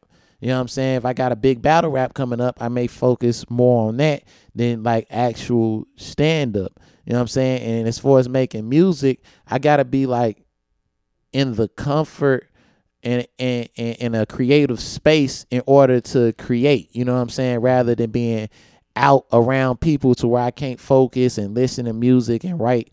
So it's like I'm I'm out doing different parts of the day. Like if I'm out doing comedy, you you probably catch me practicing on a a battle rap. You'll probably see in between time, like probably in the hallway loud. or, Yep. or just saying lyrics or just saying lyrics to myself, you know what I'm saying, just rehearsing. And I think everybody know I be doing that at this point, so it ain't it ain't it probably was weird at first like what is he doing? But now people like, "Oh, he probably was just practicing for a battle rap." So like um comedy, you know what I'm saying? You I hit the stage as much as I can. I try to hit the stage every night, you know what I'm saying? That that's one of my goals. Hit the stage every night.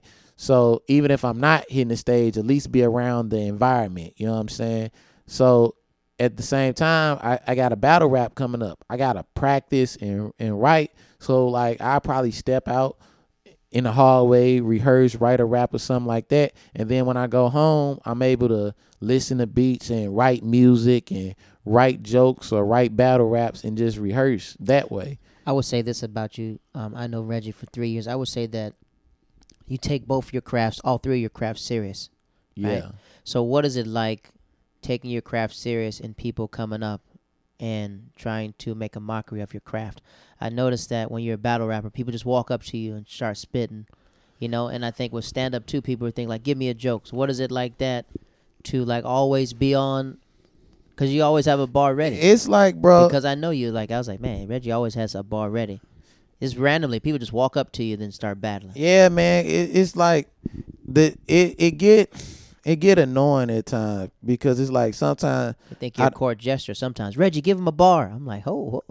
I'm like I don't even be in the mood to rap, and then everybody come around you in circle like oh, oh and I be like, why y'all be doing this? It's like, and I and like battle rappers, I do that with with the comedy community because cause I fuck with y'all and I love y'all and it, and it's and it's cool, but like if if it was a f- like it yeah it's like the battle uh, other When battle rappers annoying? probably wouldn't in, wouldn't appreciate you trying to come up and battle rap them all the time. Oh, Like if it was another battle rapper that was with me, they would probably get pissed that you would try to keep doing it all the time because it's like, dude, I don't want to sit here and just battle rap every last person because you like, oh, he a rapper. You gotta have bars. You gotta be on the spot. This, that, and the third. It's like, no, that's that's not how it works. And it's it is and, and people that think they know about battle rap don't really know because it's a whole community. It's similar. The dynamics of comedy and battle rap are so much alike. You know what I'm saying? It's like they they two different worlds, but they so alike. And it's like people think they know, but they don't. It's like battle rap. Some people think majority of battle rap. Oh, you're gonna put a beat on? And and when you say that, you be like, yeah, he don't know nothing about battle rap. You know what I'm saying? So it's like people. It's like they don't know. So when they come to me trying to battle rap all all the time, sometimes I just be like, nah, I ignore them or something like that. Or sometimes, which most of the time I actually engage because it's kind of like practice for me and it kind of exercises my mind to like create um new ideas and new ways to rap and sometimes I be testing out stuff that I'm actually going to say to So, someone. It's like a battle rap open mic then. Kind of, yeah. So, you know what I'm saying? It get annoying at times, but you know, it helps with, you know what I'm saying, creating on the spot freestyles and stuff like that. So, sometimes I, I, I wouldn't even say that people just making a mockery. I would say they just don't know. They don't know. Cause sometimes I'm like, man, I was like, golly, I was like, they better look at Reggie. So nice for this people just randomly coming up, spitting a bar, Yeah, man. and staying prepared at all time to give people a bar. Yeah, uh, well, actually, some of that stuff I just be thinking quick on the spot, or some of that stuff, like I said, I just be working out. But majority of the time, I just do a quick skim of their outfit, I run their name or, or what they do, and I put it together. So you ain't serious. You ain't even got socks on. Hell yeah! See, something simple as that. You know what I'm saying? Making that part the punchline because it's one of the most noticeable things. So we we get back to St. Louis. We're doing stand up. You meet you meet the, pretty much the classic comics you're coming up with, who are like one of the stand up comedians that were not in your class, but like uh, a professional comic, not your OGs that came to the scene that really like you work with. Okay, who's someone that you work with? Arvin Mitchell. Okay, Have you heard of Arvin Mitchell? Mm-mm. You need to. I'll Google him. Where? Arvin Mitchell, he um he out in uh I think he out in LA right now. Um but he also used to do a monthly show at uh the Blueberry Hill Mhm. every Sunday.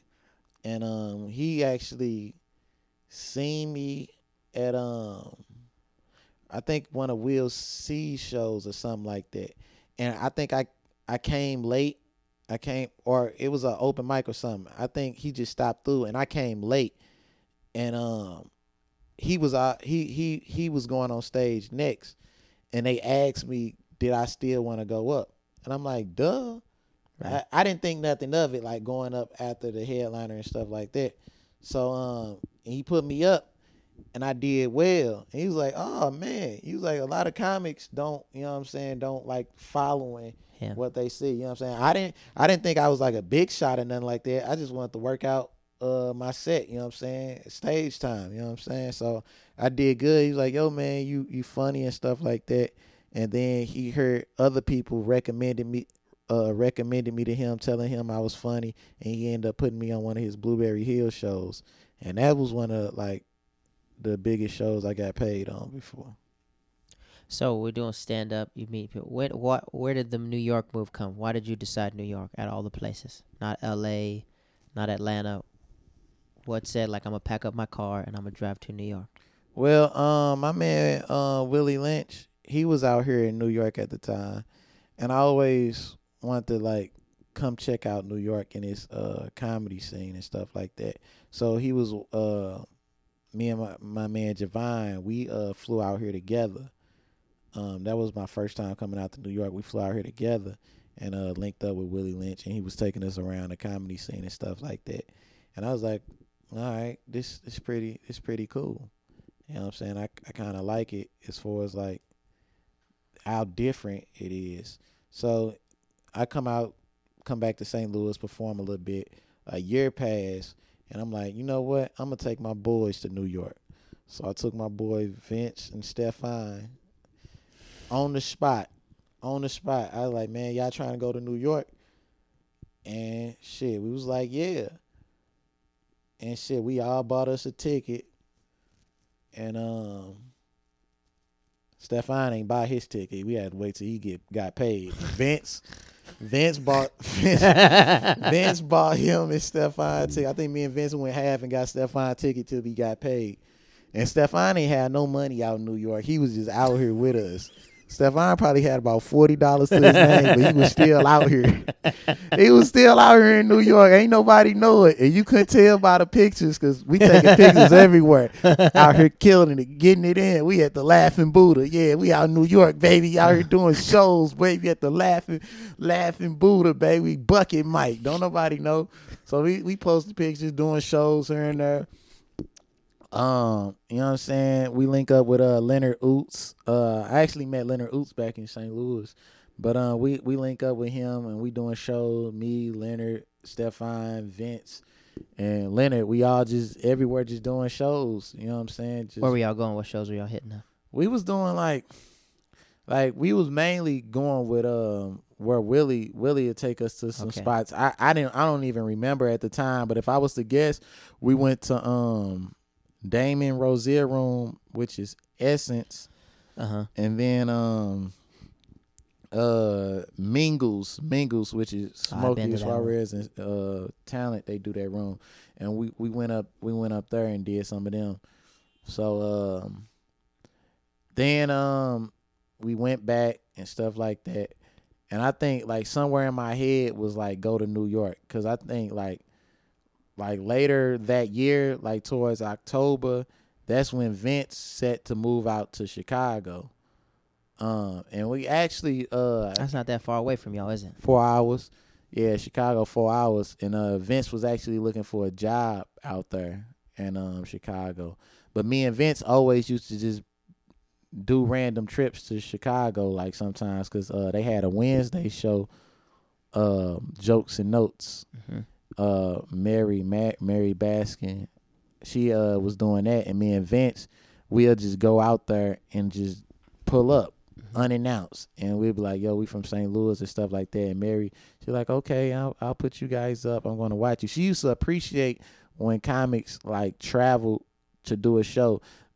And, and like she'll tell us like next time you guys uh let us know that you're coming down so I could put you on to perform. So um There's like a documentary about her.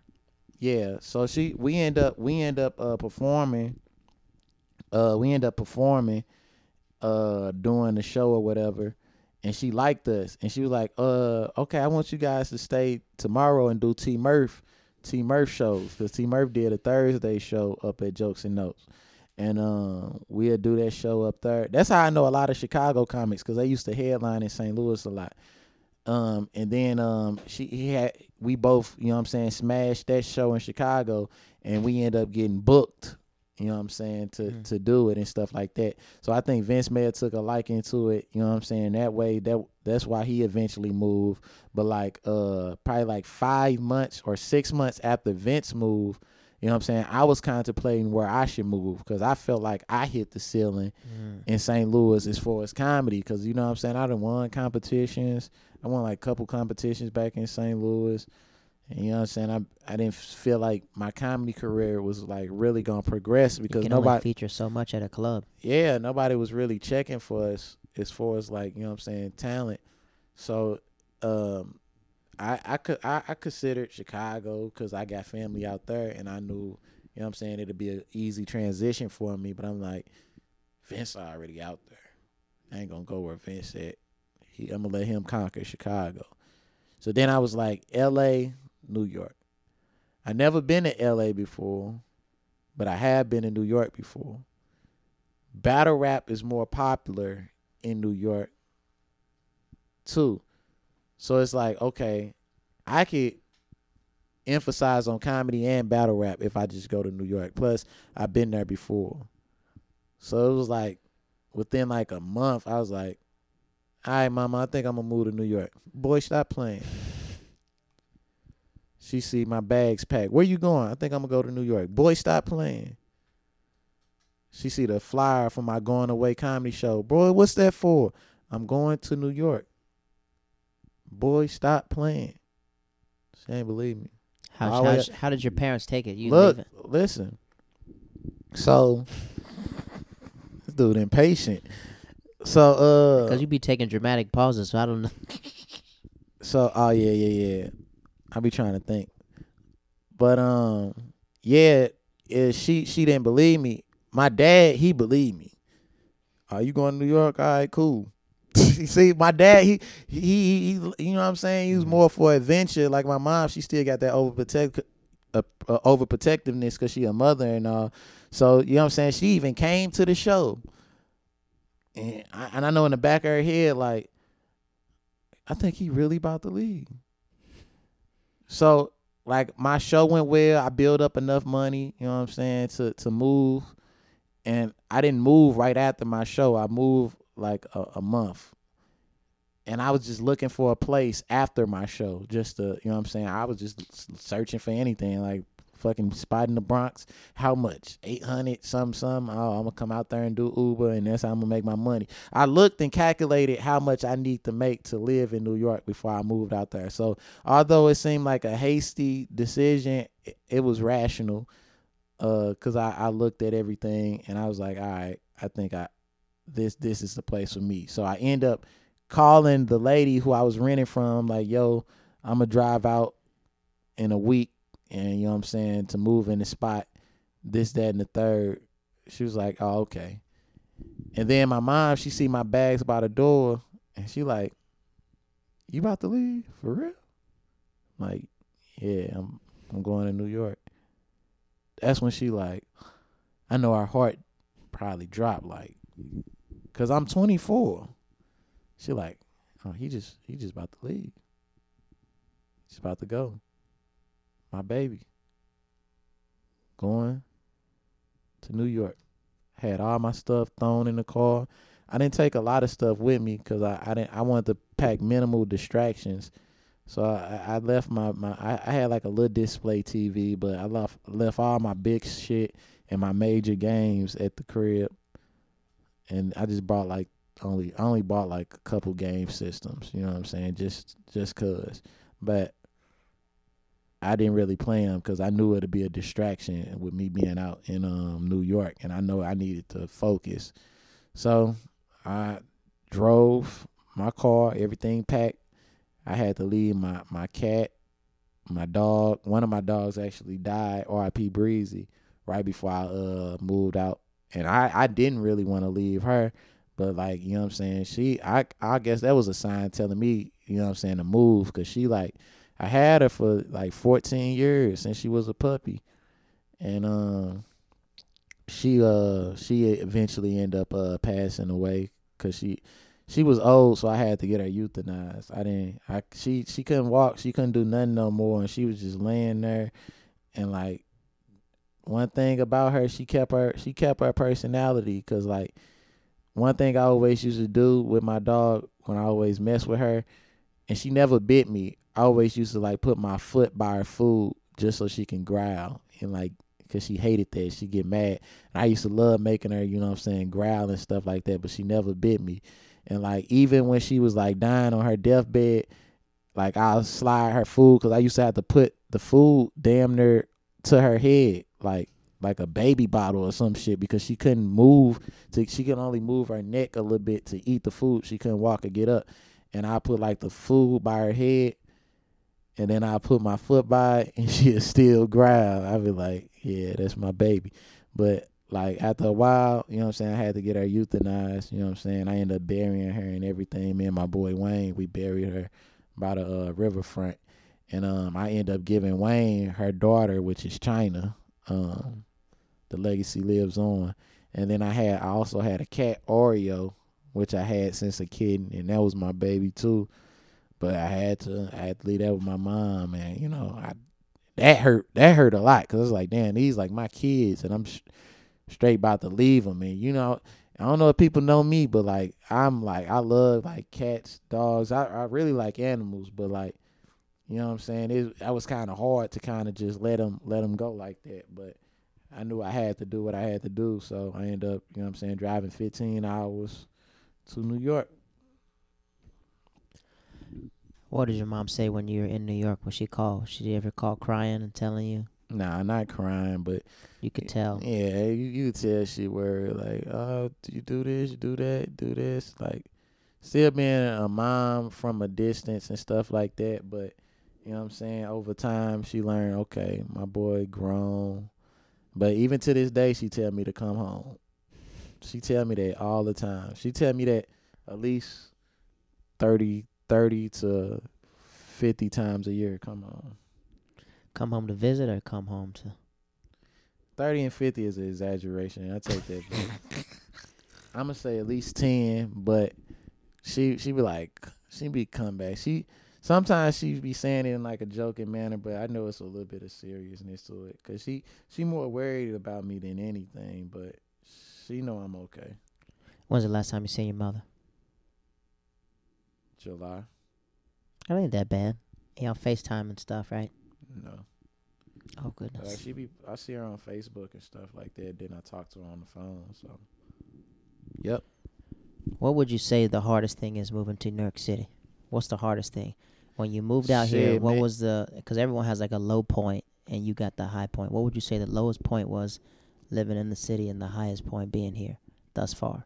Um. Well, the lowest point is like, man, I, I, I hit a lot of low points, but one thing I didn't do I, is I didn't fold or crack under under pressure, because I know when you hit a low point and you spend all this time depressed and sad, you could be using that to be trying to figure out and rectify the problem. Mm-hmm. So that and I play Pokemon a lot. That's one of my things. And it take a certain amount of t- intelligence to play Pokemon because you make very calculated decisions and you weigh your options.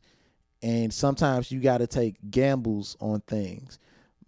And my mind is very strategic. You know what I'm saying? So when something happens, I'd be like, okay, I could do A, this might happen. I could do B, this could happen. I could do C, I could do D. So I'd be like, what could I do? What what options do I have now? Let's not spend any time being sad right now. Let's try to figure this out. We I know this is a low point. You know what I'm saying? Like um the low point I had was like when my car freaking got repoed. You know what I'm saying? That was after my car accident and I wasn't able to um make payments on on the vehicle due to, you know, me not being able to work and stuff like that. So eventually, you know what I'm saying, I, I try to be prideful. No, I don't have to ask for help. I came out to New York to do this on my own. I'm gonna make my my family proud and get this accomplished. You know what I'm saying? You shouldn't be too too prideful to ask for for help or or deny it when it's offered to you cuz especially older people, they know how growing up is and they know you have these low points in life because they have experience. So that's why they tell you if you need anything, you know what I'm saying, hit me up, let me know. Although some people be lying, but you you you'll know the ones who telling the truth uh, over the course of time. So it's like um I could have asked my dad. My dad would have paid my car note. My mom would have helped. My mom would have reached out, but I didn't. I waited till the last minute till they got repoed to even tell them something because I didn't want them out there worrying or you know what I'm saying doing any of this. So now it's like okay, car got repoed. Like I was sitting in the house playing Super Smash Brothers until like the landlord lady she came down. She say, "Your car getting repoed," and I'm thinking she playing. I'm like, "For real?" She like, "Yeah, they outside." So I go outside. He got my shit hitched up on the truck and stuff like that. He was like, "Yeah, you you Reginald Edwards." I'm like, "Yeah." He's like, "Yeah, your car up for repossession." And I ain't know what to say, so I just lied. I say, "Man, I paid it," and I know I ain't paid it, but I said it. And he still he was like, "Man." He say, "Man, give me give me the keys, or they gonna charge you an extra if they got to make another or something like Oh that." god. So I had to hand over my key. So I walked back in in the crib and he took my car away and I just sat down and I started playing the game and my landlord said, You alright? So yeah, I'm good. Cause I'm like in my back of my head, I'm like, I'm gonna get my shit back. Right. I don't know how, but I'm a I'm a figure it out and get it back. So you know what I'm saying. Eventually, I reached out to um, my parents and got help to to to get it back. And you know, I started once I got my car back. I just started, you know what I'm saying. The comedy, the comedy really started falling in for me as far as like getting like some paid shows and like making rent and stuff like that. And it's like, like a couple people looked out, like my man Joe Show. He kept me afloat a few times off, you know what I'm saying, just put me on shows. Actually, the same night my car got repoed, the same the same day it got repoed, he called me and said, "Yo, could you make it to this show in Brooklyn?" And the show at like 9, 9, 9.30, something like that. It's already like 8.30. It's in Brooklyn. I'm all the way up in the in the Bronx. I said, yeah, I, I can make it. End up making it to the show closing out, end up getting paid.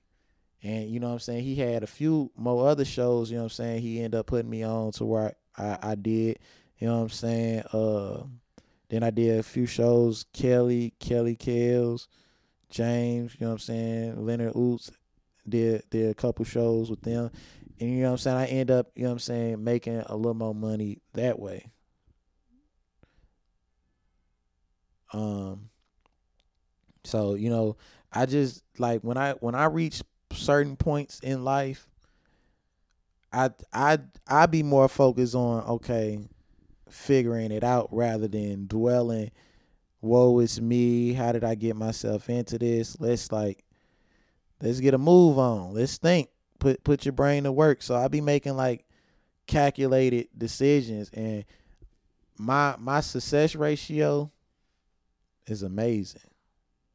Cause it's like it like it's it's it, you realize it's almost like I want to compare it to chess, but it's Pokemon, dude. It's not chess, it's Pokemon. It's like it's like if if I present myself here, like even doing comedy, like I go to a comedy show that I know some a certain someone is going to be at.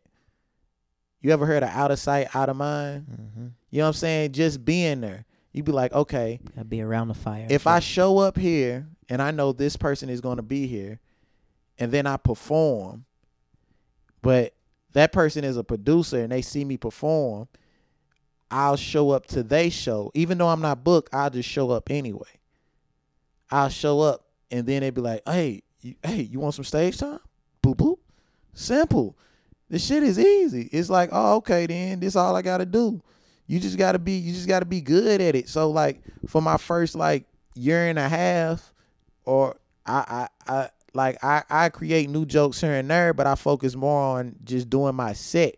That way people once they know I'm funny, then I could work on new jokes without having to, you know what I'm saying, risk the chance of not being booked because, you know what I'm saying, I sucked that night. Mm-hmm. So, you know what I'm saying, I came in, put my foot down, left that print in the sand for them to see, like, oh, okay, this a big dog out here.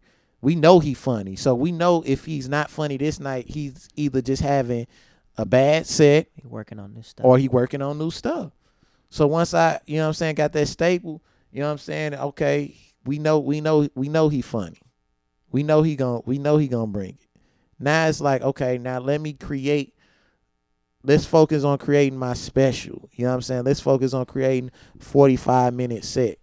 You know what I'm saying? That's the thing about New York though, is like it's certain restrictions on on the time you on stage, so it's hard structuring a longer set. That way, that's why you got to hit them them road gigs, man, and get get some of them headliner spots to where you can stretch out a little bit, and that's what a lot of urban rooms offer. Which I be telling people like, dude, it's so many shows that you can get on and, and end up getting money. They be like, oh, who paying? Who doing this? It's shows out here that's paying, but you got to be worth getting paid for. It's like they it shows you could do with a legit audience to where you could do you don't have to do five minutes at this open mic. Like the urban rooms if they fuck with you they let you ray design the lindenwood diner you do he let you do 10 minutes. You up there killing it? Fuck it. Do 15 you know what i'm saying? It's like you could it's places out here where you could work on a nice set. And it's like you could do these urban rooms with your structured material and, and have them work in urban rooms. You know what I'm mm-hmm. saying? Because certain comics they do a certain type of demographic because they feel like okay, this is the only demographic I have to do in order to to make it or be successful. But it's like, do you don't you want to be a little more? Don't you want to be better at what you're doing? In my opinion, like me, I would want to be like really good at what I'm doing. I don't want to be successful without being extra good at what I'm doing. You know what I'm saying? Like I want to have sheer talent that's gonna carry me rather than me focusing on one type of demographic or kissing their ass. Like the more demographics you perform in front of, the funnier. You know what I'm saying? You get, and I think you get like certain attributes from each type of demographic, each type of audience you perform in in front of. Eventually, you know what I'm saying? Everything gonna come into one, so where you can say all your stuff the exact same, and you can make people laugh in unison, rather than okay, only white people laugh at this, only black people laugh at that, only Chinese people laugh at this. Like no, everybody's laughing at the exact same thing, and we're all in the exact same room. But I think it's a it's a skill that certain comics haven't developed yet.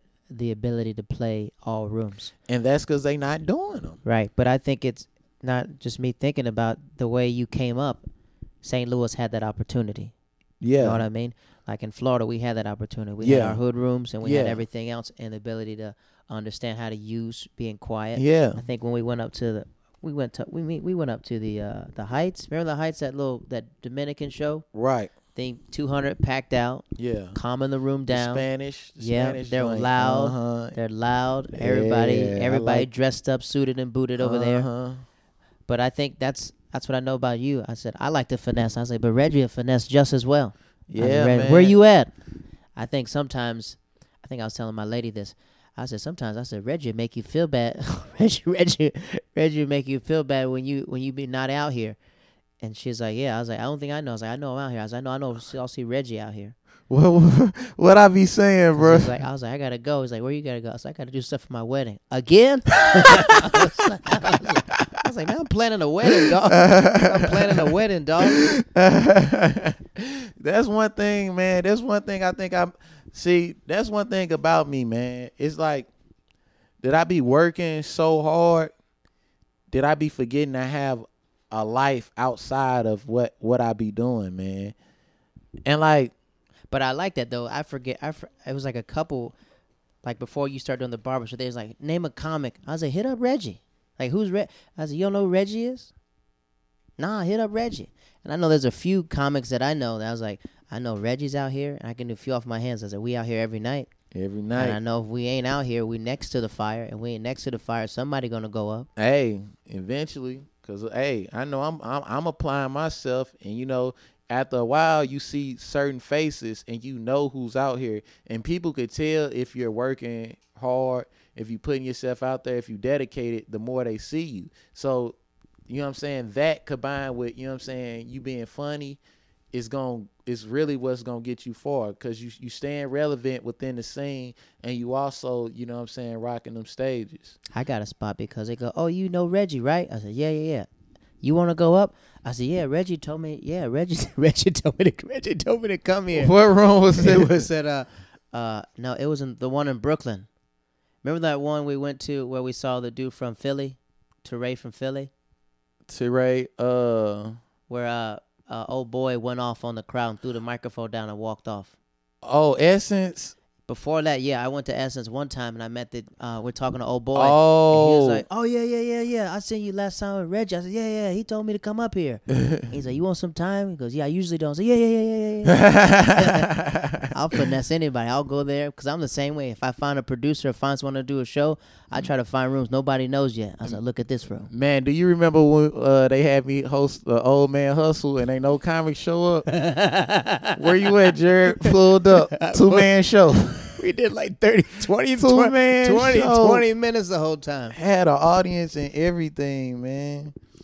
Yeah, that's what I I could say. Reggie is a. oh, I got these questions. So we do that. We moved to New York City. So you didn't tell us the high point. What was the highest point moving to New York City? Have you had it had it yet? Well, man, the highest point, man, is just that that You know what I'm saying? Taking taking advantage of these opportunities out here, man. It's so it's it's it's a lot of opportunity out here, man. And we we be so caught up in what we what we want in the future that we don't be embracing stuff that happen that's happening in the moment. You know what I'm Mhm. saying? It's like you're doing stuff now. You're doing what are what okay, yes, you want this, but look what you just did. Look at all the stages you rock. Look at all the stages you touch. Look at all the people you touch. Mm-hmm. So it's like you making an impact. It's just people people feel like in order for them to see their impact, it has to be like something tangible. Like you gotta see me or I have to have a, a some type of award Mm-hmm. or something like that. But you don't know like the the the people that you make happy, that you make laugh, that that that that see your perspective, that that's going through similar stuff in your life, and you you making a life happier just by telling you about yours. It, it's therapeutic to both. You know what I'm saying? So you making an impact. It don't have to be tangible. You don't have mm-hmm. to be on TV. You don't have to have all these credits because you doing you setting these bricks and you building you you building this wall. You you starting out with with with your foundation, man, and you creating this empire. And everyone has their own time in which you know what I'm saying that empire is created, but the empire never stops being created. Correct. So it's like it's a never ending journey. So the opportunities that it have out here, you know, I'm taking advantage of just performing, putting myself out here and, and, and that's keeping me happy. And hopefully I'm making others happy as well. So anytime that I touch this the stage and I rock out, you know what I'm saying, or I, I'm at a battle rap event and and people are entertained and they reacting, I feel like those be like the highest points in my my comedy career. And you're not selfish with it. You spread the love. Yeah, man. You'll you'll you'll hit somebody up and you'll be like, ah, there's a room over here. Let's go. So, all right, let's go check this one. out." hey, hey, man, I be telling people because I know me me not telling you ain't gonna have nothing to do with whether you whether it's not gonna affect me. Mm-hmm. You know what I'm saying? It's not gonna affect me. It's like I'm gonna tell you this, and it's up to you to to take it from there. You know what I'm saying? I'm gonna be good regardless, cause Right. for one, I'm funny. I know what I'm capable of. Or Right. do you know what you capable of?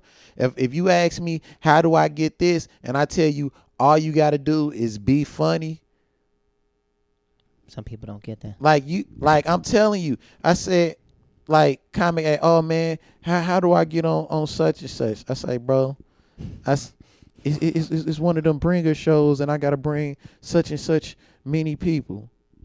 Hey, bruh, I don't care how many people come. If you do your thing on that stage, It don't matter. you undeniable. They gonna fuck with you. They gonna gravitate to you. I say that's all you gotta do. Oh, you ain't get it? I wonder why. You ain't oh you, you didn't get past? Oh. I wonder why. I you wonder out here why. like You know what I'm saying? It's like maybe maybe you didn't rock it how you how you think it was. You, but everybody all right, comedy is subjective. Yes, we know that. But you know what's fun? You know, you know if, if you rock a crowd or not. You know what I'm saying? If you if you know in your heart that you ain't rock it, don't let your friends gas you up like you did, because that's don't what, ask Reggie how was my set. Cause I tell you, mother, how was my? Did you like it? Nah, it sucked. It was trash. It- It's it like what you want me to tell you? Like that. That's all the motivation I need. Oh, that shit was whack.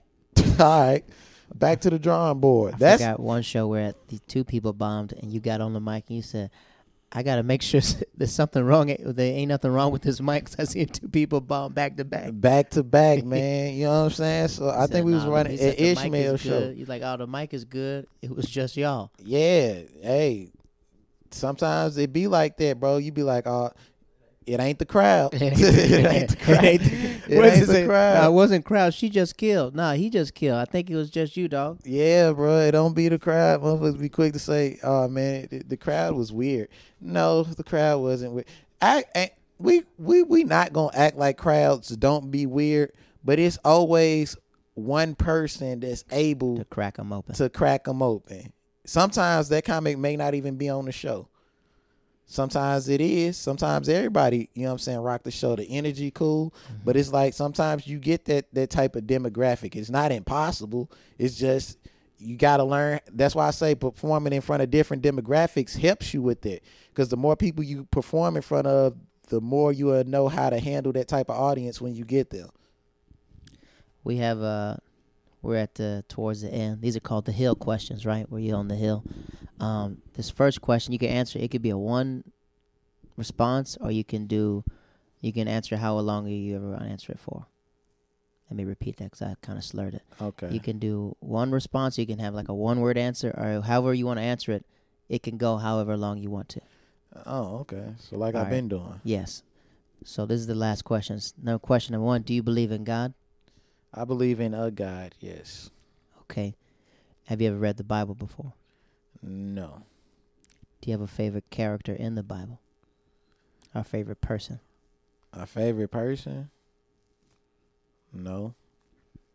Religious growing up or not religious at all? Uh, not really. I, although I do, I do go to church where I went to church. Like I used to go by myself, just to go.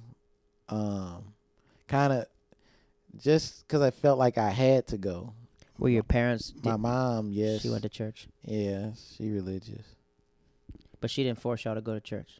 Mm-mm. We went with her a few times. It was a couple times she had us go, but she didn't. She don't make. She ain't make us go every time. After a while, I was like, "Hey, let me just go. Let me just go and get this word." Do you have a favorite verse in the Bible? No, I don't know no verses. Uh, when's the last time you had a nightmare? Nightmare. Whew. I think I had. I don't think I had a nightmare in a minute, to be honest. Biggest fear? Biggest fear. What am I scared of? That's a good question.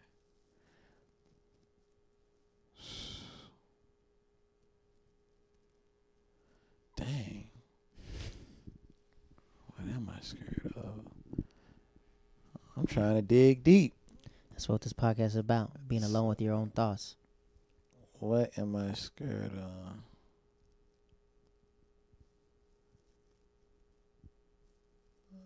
I don't know, man.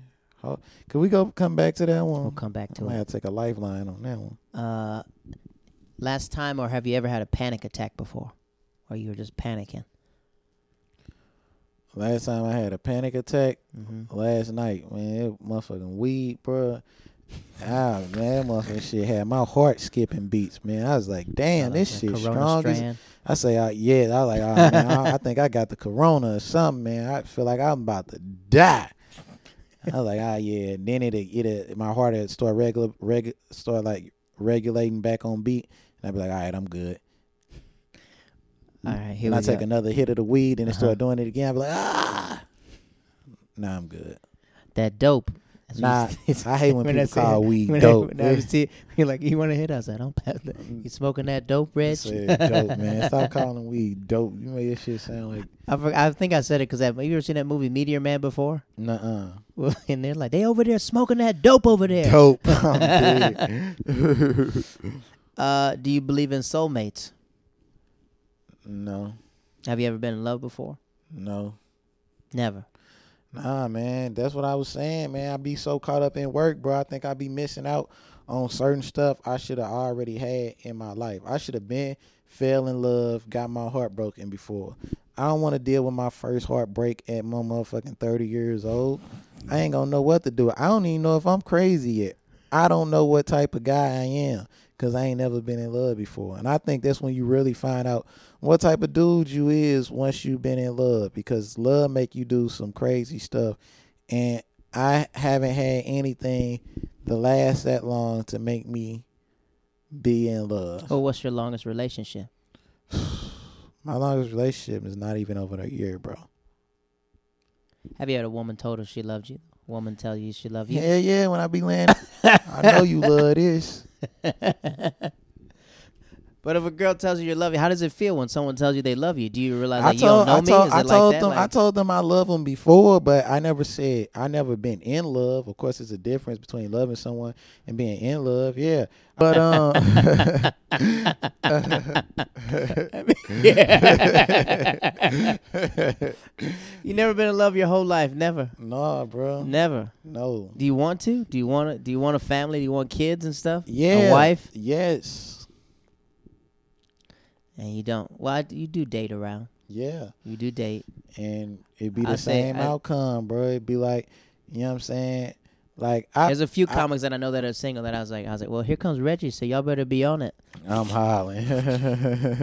Best behavior. You know, it's it's like, bro, like the last little little chick girls I dated, you know what I'm saying? The thing is, bro,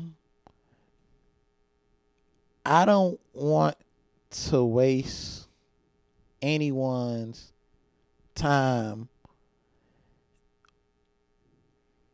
And I like to be I I I, try to be as honest as I need to. What do you mean need to? As in like what? It's like okay, for example, the the the little the little Asian joint. You know what I'm saying? I was talking to. Yes. You know what I'm saying? Asian joint. She I'm I'm 27. She 21. It's like she's still developing as a woman. Mm-hmm. she's still developing as a woman. She she yes, she's an adult, but she's still developing as a woman and she's still growing up. And we we we're dating and and it's good, but you know what I'm saying? I notice she's still kind of immature Mm. and it's still stuff she got to work on as far as being a woman. And I know me right now at the current state I I I I'm at, I'm not gonna be the one for you.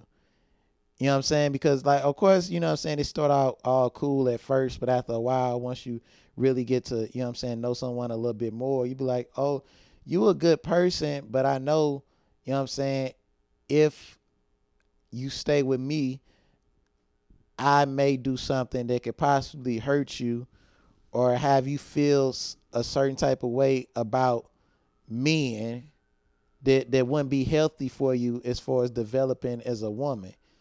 You know what I'm saying? So I feel like once you like a little older, like I don't know, maybe 25, 24 where you where you grow up and, and cuz you know women mature more than men.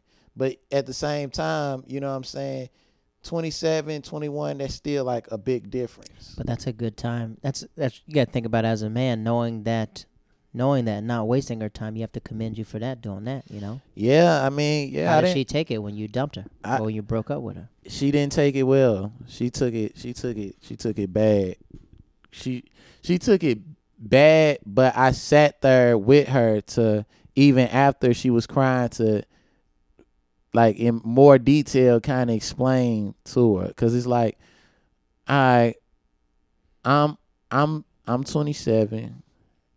I'm I'm I'm I'm I'm I'm I'm young old now. I, I'm like still young, but it's like damn, I'm damn near thirty now. So it's like, it's like, I can't. I'm not really feeling. You know what I'm saying? Our chemistry right now. Okay. You know what I'm saying? And then I kind of liked another girl that I was dating as well, and I I didn't want to talk to two different girls Okay. at the same time as far as that. You know what I'm saying? The other girl, she was a a little older than me. She was more more um, you know what I'm saying? I ain't gonna say more mature. Seasoned. More seasoned. Yeah, yeah, Yeah. She like to my liking, like, okay, I I'll fuck with this rather than someone I feel like I gotta like grow and like te- Raise a grow little bit. with like raise yeah, it's like so yeah. so like like the the girl she was the Asian girl when I when I told her this she was probably like well why you don't want to like kind of stay with me and help me like develop Mm. as a as a woman like as I go through this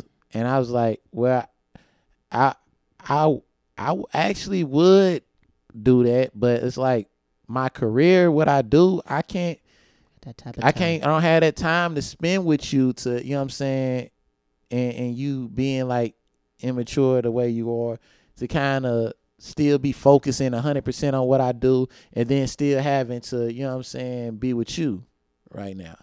You know what I'm saying? I said it in so many words. That's not verbatim what I said, what I just told you, but you know what I'm saying? I let her down like easy and you know what I'm saying? She started crying and I'm like Mm. I say you. I say you. You a wonderful woman. I say you're gonna be good. I say I might even regret doing this right now. Right, right. I say I might even regret doing this right now, but I don't want to risk hurting you. You know what I'm saying? Me being out here. You know what I'm saying? It's probably talking to another girl. I probably fuck around and, and and cheat on you or something like that because I'm not happy right. at the moment. So I think the best thing for me to do right now, you know what I'm saying? I know I'm gonna hurt you more in the long run than if I let you go now. And um she cried and then she laughed about it afterwards. And she like, I'm gonna look back on this and I'm be like, Oh my God, I really was crying. And I'm like, Yeah. And like we talked for a little bit after that, you know what I'm saying? I didn't like stop being her friend or nothing like that. We mm-hmm. were still cool. We even slept one more time after that. One more time just to kind of seal the deal. Oh, So- y'all just fell asleep watching a movie or something, right? We slept one more time after that, and then then after that, you know what I'm saying? We we talked a little bit, and we don't hit each other up as much now, but she she doing well from what I see on Facebook at least. So right. and then hold up, I ain't done. so the other girl who I was talking to, you know what I'm saying, me, you know what I'm saying, I don't talk to two girls like on a serious level no more. I'm talking to the other girl, and we cool and we vibing, shit all good in my book. You know what I'm saying? Not one problem. Then you know what I'm saying, we we go out of town or something like that. I think I went to Atlanta, she went somewhere out the country or something like that.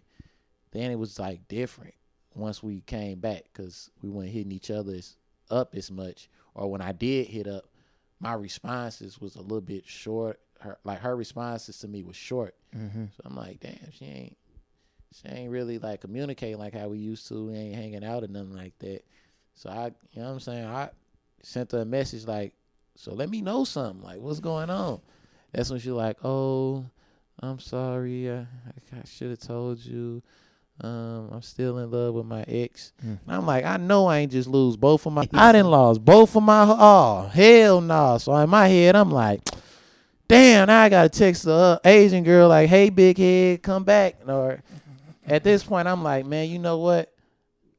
I was like, you could have just you could have just said that, but I'm like, it's it's good. You know what I'm saying? I basically told her how I felt about the situation. You know what I'm saying? It ain't no hard feelings towards her, Right. but you know what I'm saying. Now I'm at nothing, so now it's like, all right, You are single. That's what you are. yeah. I was always single, but I was You're not talking dating, to nobody. You know what I'm saying? It would have eventually got into a relationship if things would have, you know what I'm saying, went went well. But after that, it was like, all right, you know what I'm saying? Let's get back focused on this comedy and this battle rap shit. And we just go with the flow. Some come along, some come along. If it don't, it don't. This last question is a question, right? And you go until you stop. So this question is called "Who are you?" So when I say "Who are you?" you have to say the response, and I want to say "Who are you?" again until you stop saying it. Got it? All right, Do you want me to give you an example, or you think you can know it? man, I got this, man. All right, you ready? Who are you? The goat, Who are you? bad, a rapper, Who are you? a comedian, Who are you? a chef, Who are you? a philanthropist, Who are you? the goat Who you? again. Who are you? I am a mastermind, Who are a you? genius, Who are you? the Pokemon master, Who are you? the greatest of all time. Who are you? I am Denzel. Who are you? I am Reginald. Who are you? I am Reggie. Who are you? I am Reg. Who are you? I am Kush. Who are you? I am Squad. Who are you? All right. Uh, ladies and gentlemen, that was that was Reggie Edwards uh, on the hill. He's single, ready to mingle. Uh, where can they find you? Y'all can follow me on Instagram at Reggie underscore Kush. And your website, plug your website. Oh, my website is reggiethegoat.com. Make sure y'all check out some of my um cooking. I put a lot of cooking on um Instagram, Reggie underscore Kush. I teach y'all a whole bunch of recipes. That's another one of my talents that we didn't really talk about, but you know what I'm saying? Y'all gonna see that all over my Instagram. Uh, and I guess I couldn't think of what I was scared of, bro. I'm pretty sure I'm scared of something. We can always do part two. Yeah, I'm- Reggie. Reggie cooks online. You gotta hurry up. A lot of people are uh, a lot of people are being influenced by Reggie's cooking styles. So there's a lot of yeah, there's man. a lot of imposters. So follow the original one. Yeah, follow the original, and you know what I'm saying. Make sure you you you listen, tune into that commentary as well, because that's the best part of the video. One day he's gonna put an edited version out, and that's gonna be funny. I beep beep beep beep beep beep. should do that, huh? That'll be a funny one. That'll be a good one. All right, I might, I might do that. Ladies and gentlemen, that was Reggie Edwards. Uh, follow on Instagram and follow us and check him out on his website, ReggieTheGoat.com. ReggieTheGoat.com. Uh, Cooking with Kush is uh, on IG, Mhm. IGTV, Yes, yes. and check out his battle raps. What's your YouTube channel? Oh yeah, my battle raps. How could I forget? Check out my battle rap. Just type in Reggie Kush on YouTube. Uh, all my battle rap content is gonna pop up. Just type in Reggie Kush. It's even my personal page, uh, YouTube page with uh more of my cooking videos on YouTube as well, and some funny roasts and battle rap skits I be doing. Man, I got all type of stuff, man. So Instagram, IG, Reggie Kush. Check your boy out. Uh, ladies and gentlemen, that is the podcast. One man, one tree in a hill. This is Reggie Edwards. Uh, have a- Back. go ahead. yeah. Back. Good night.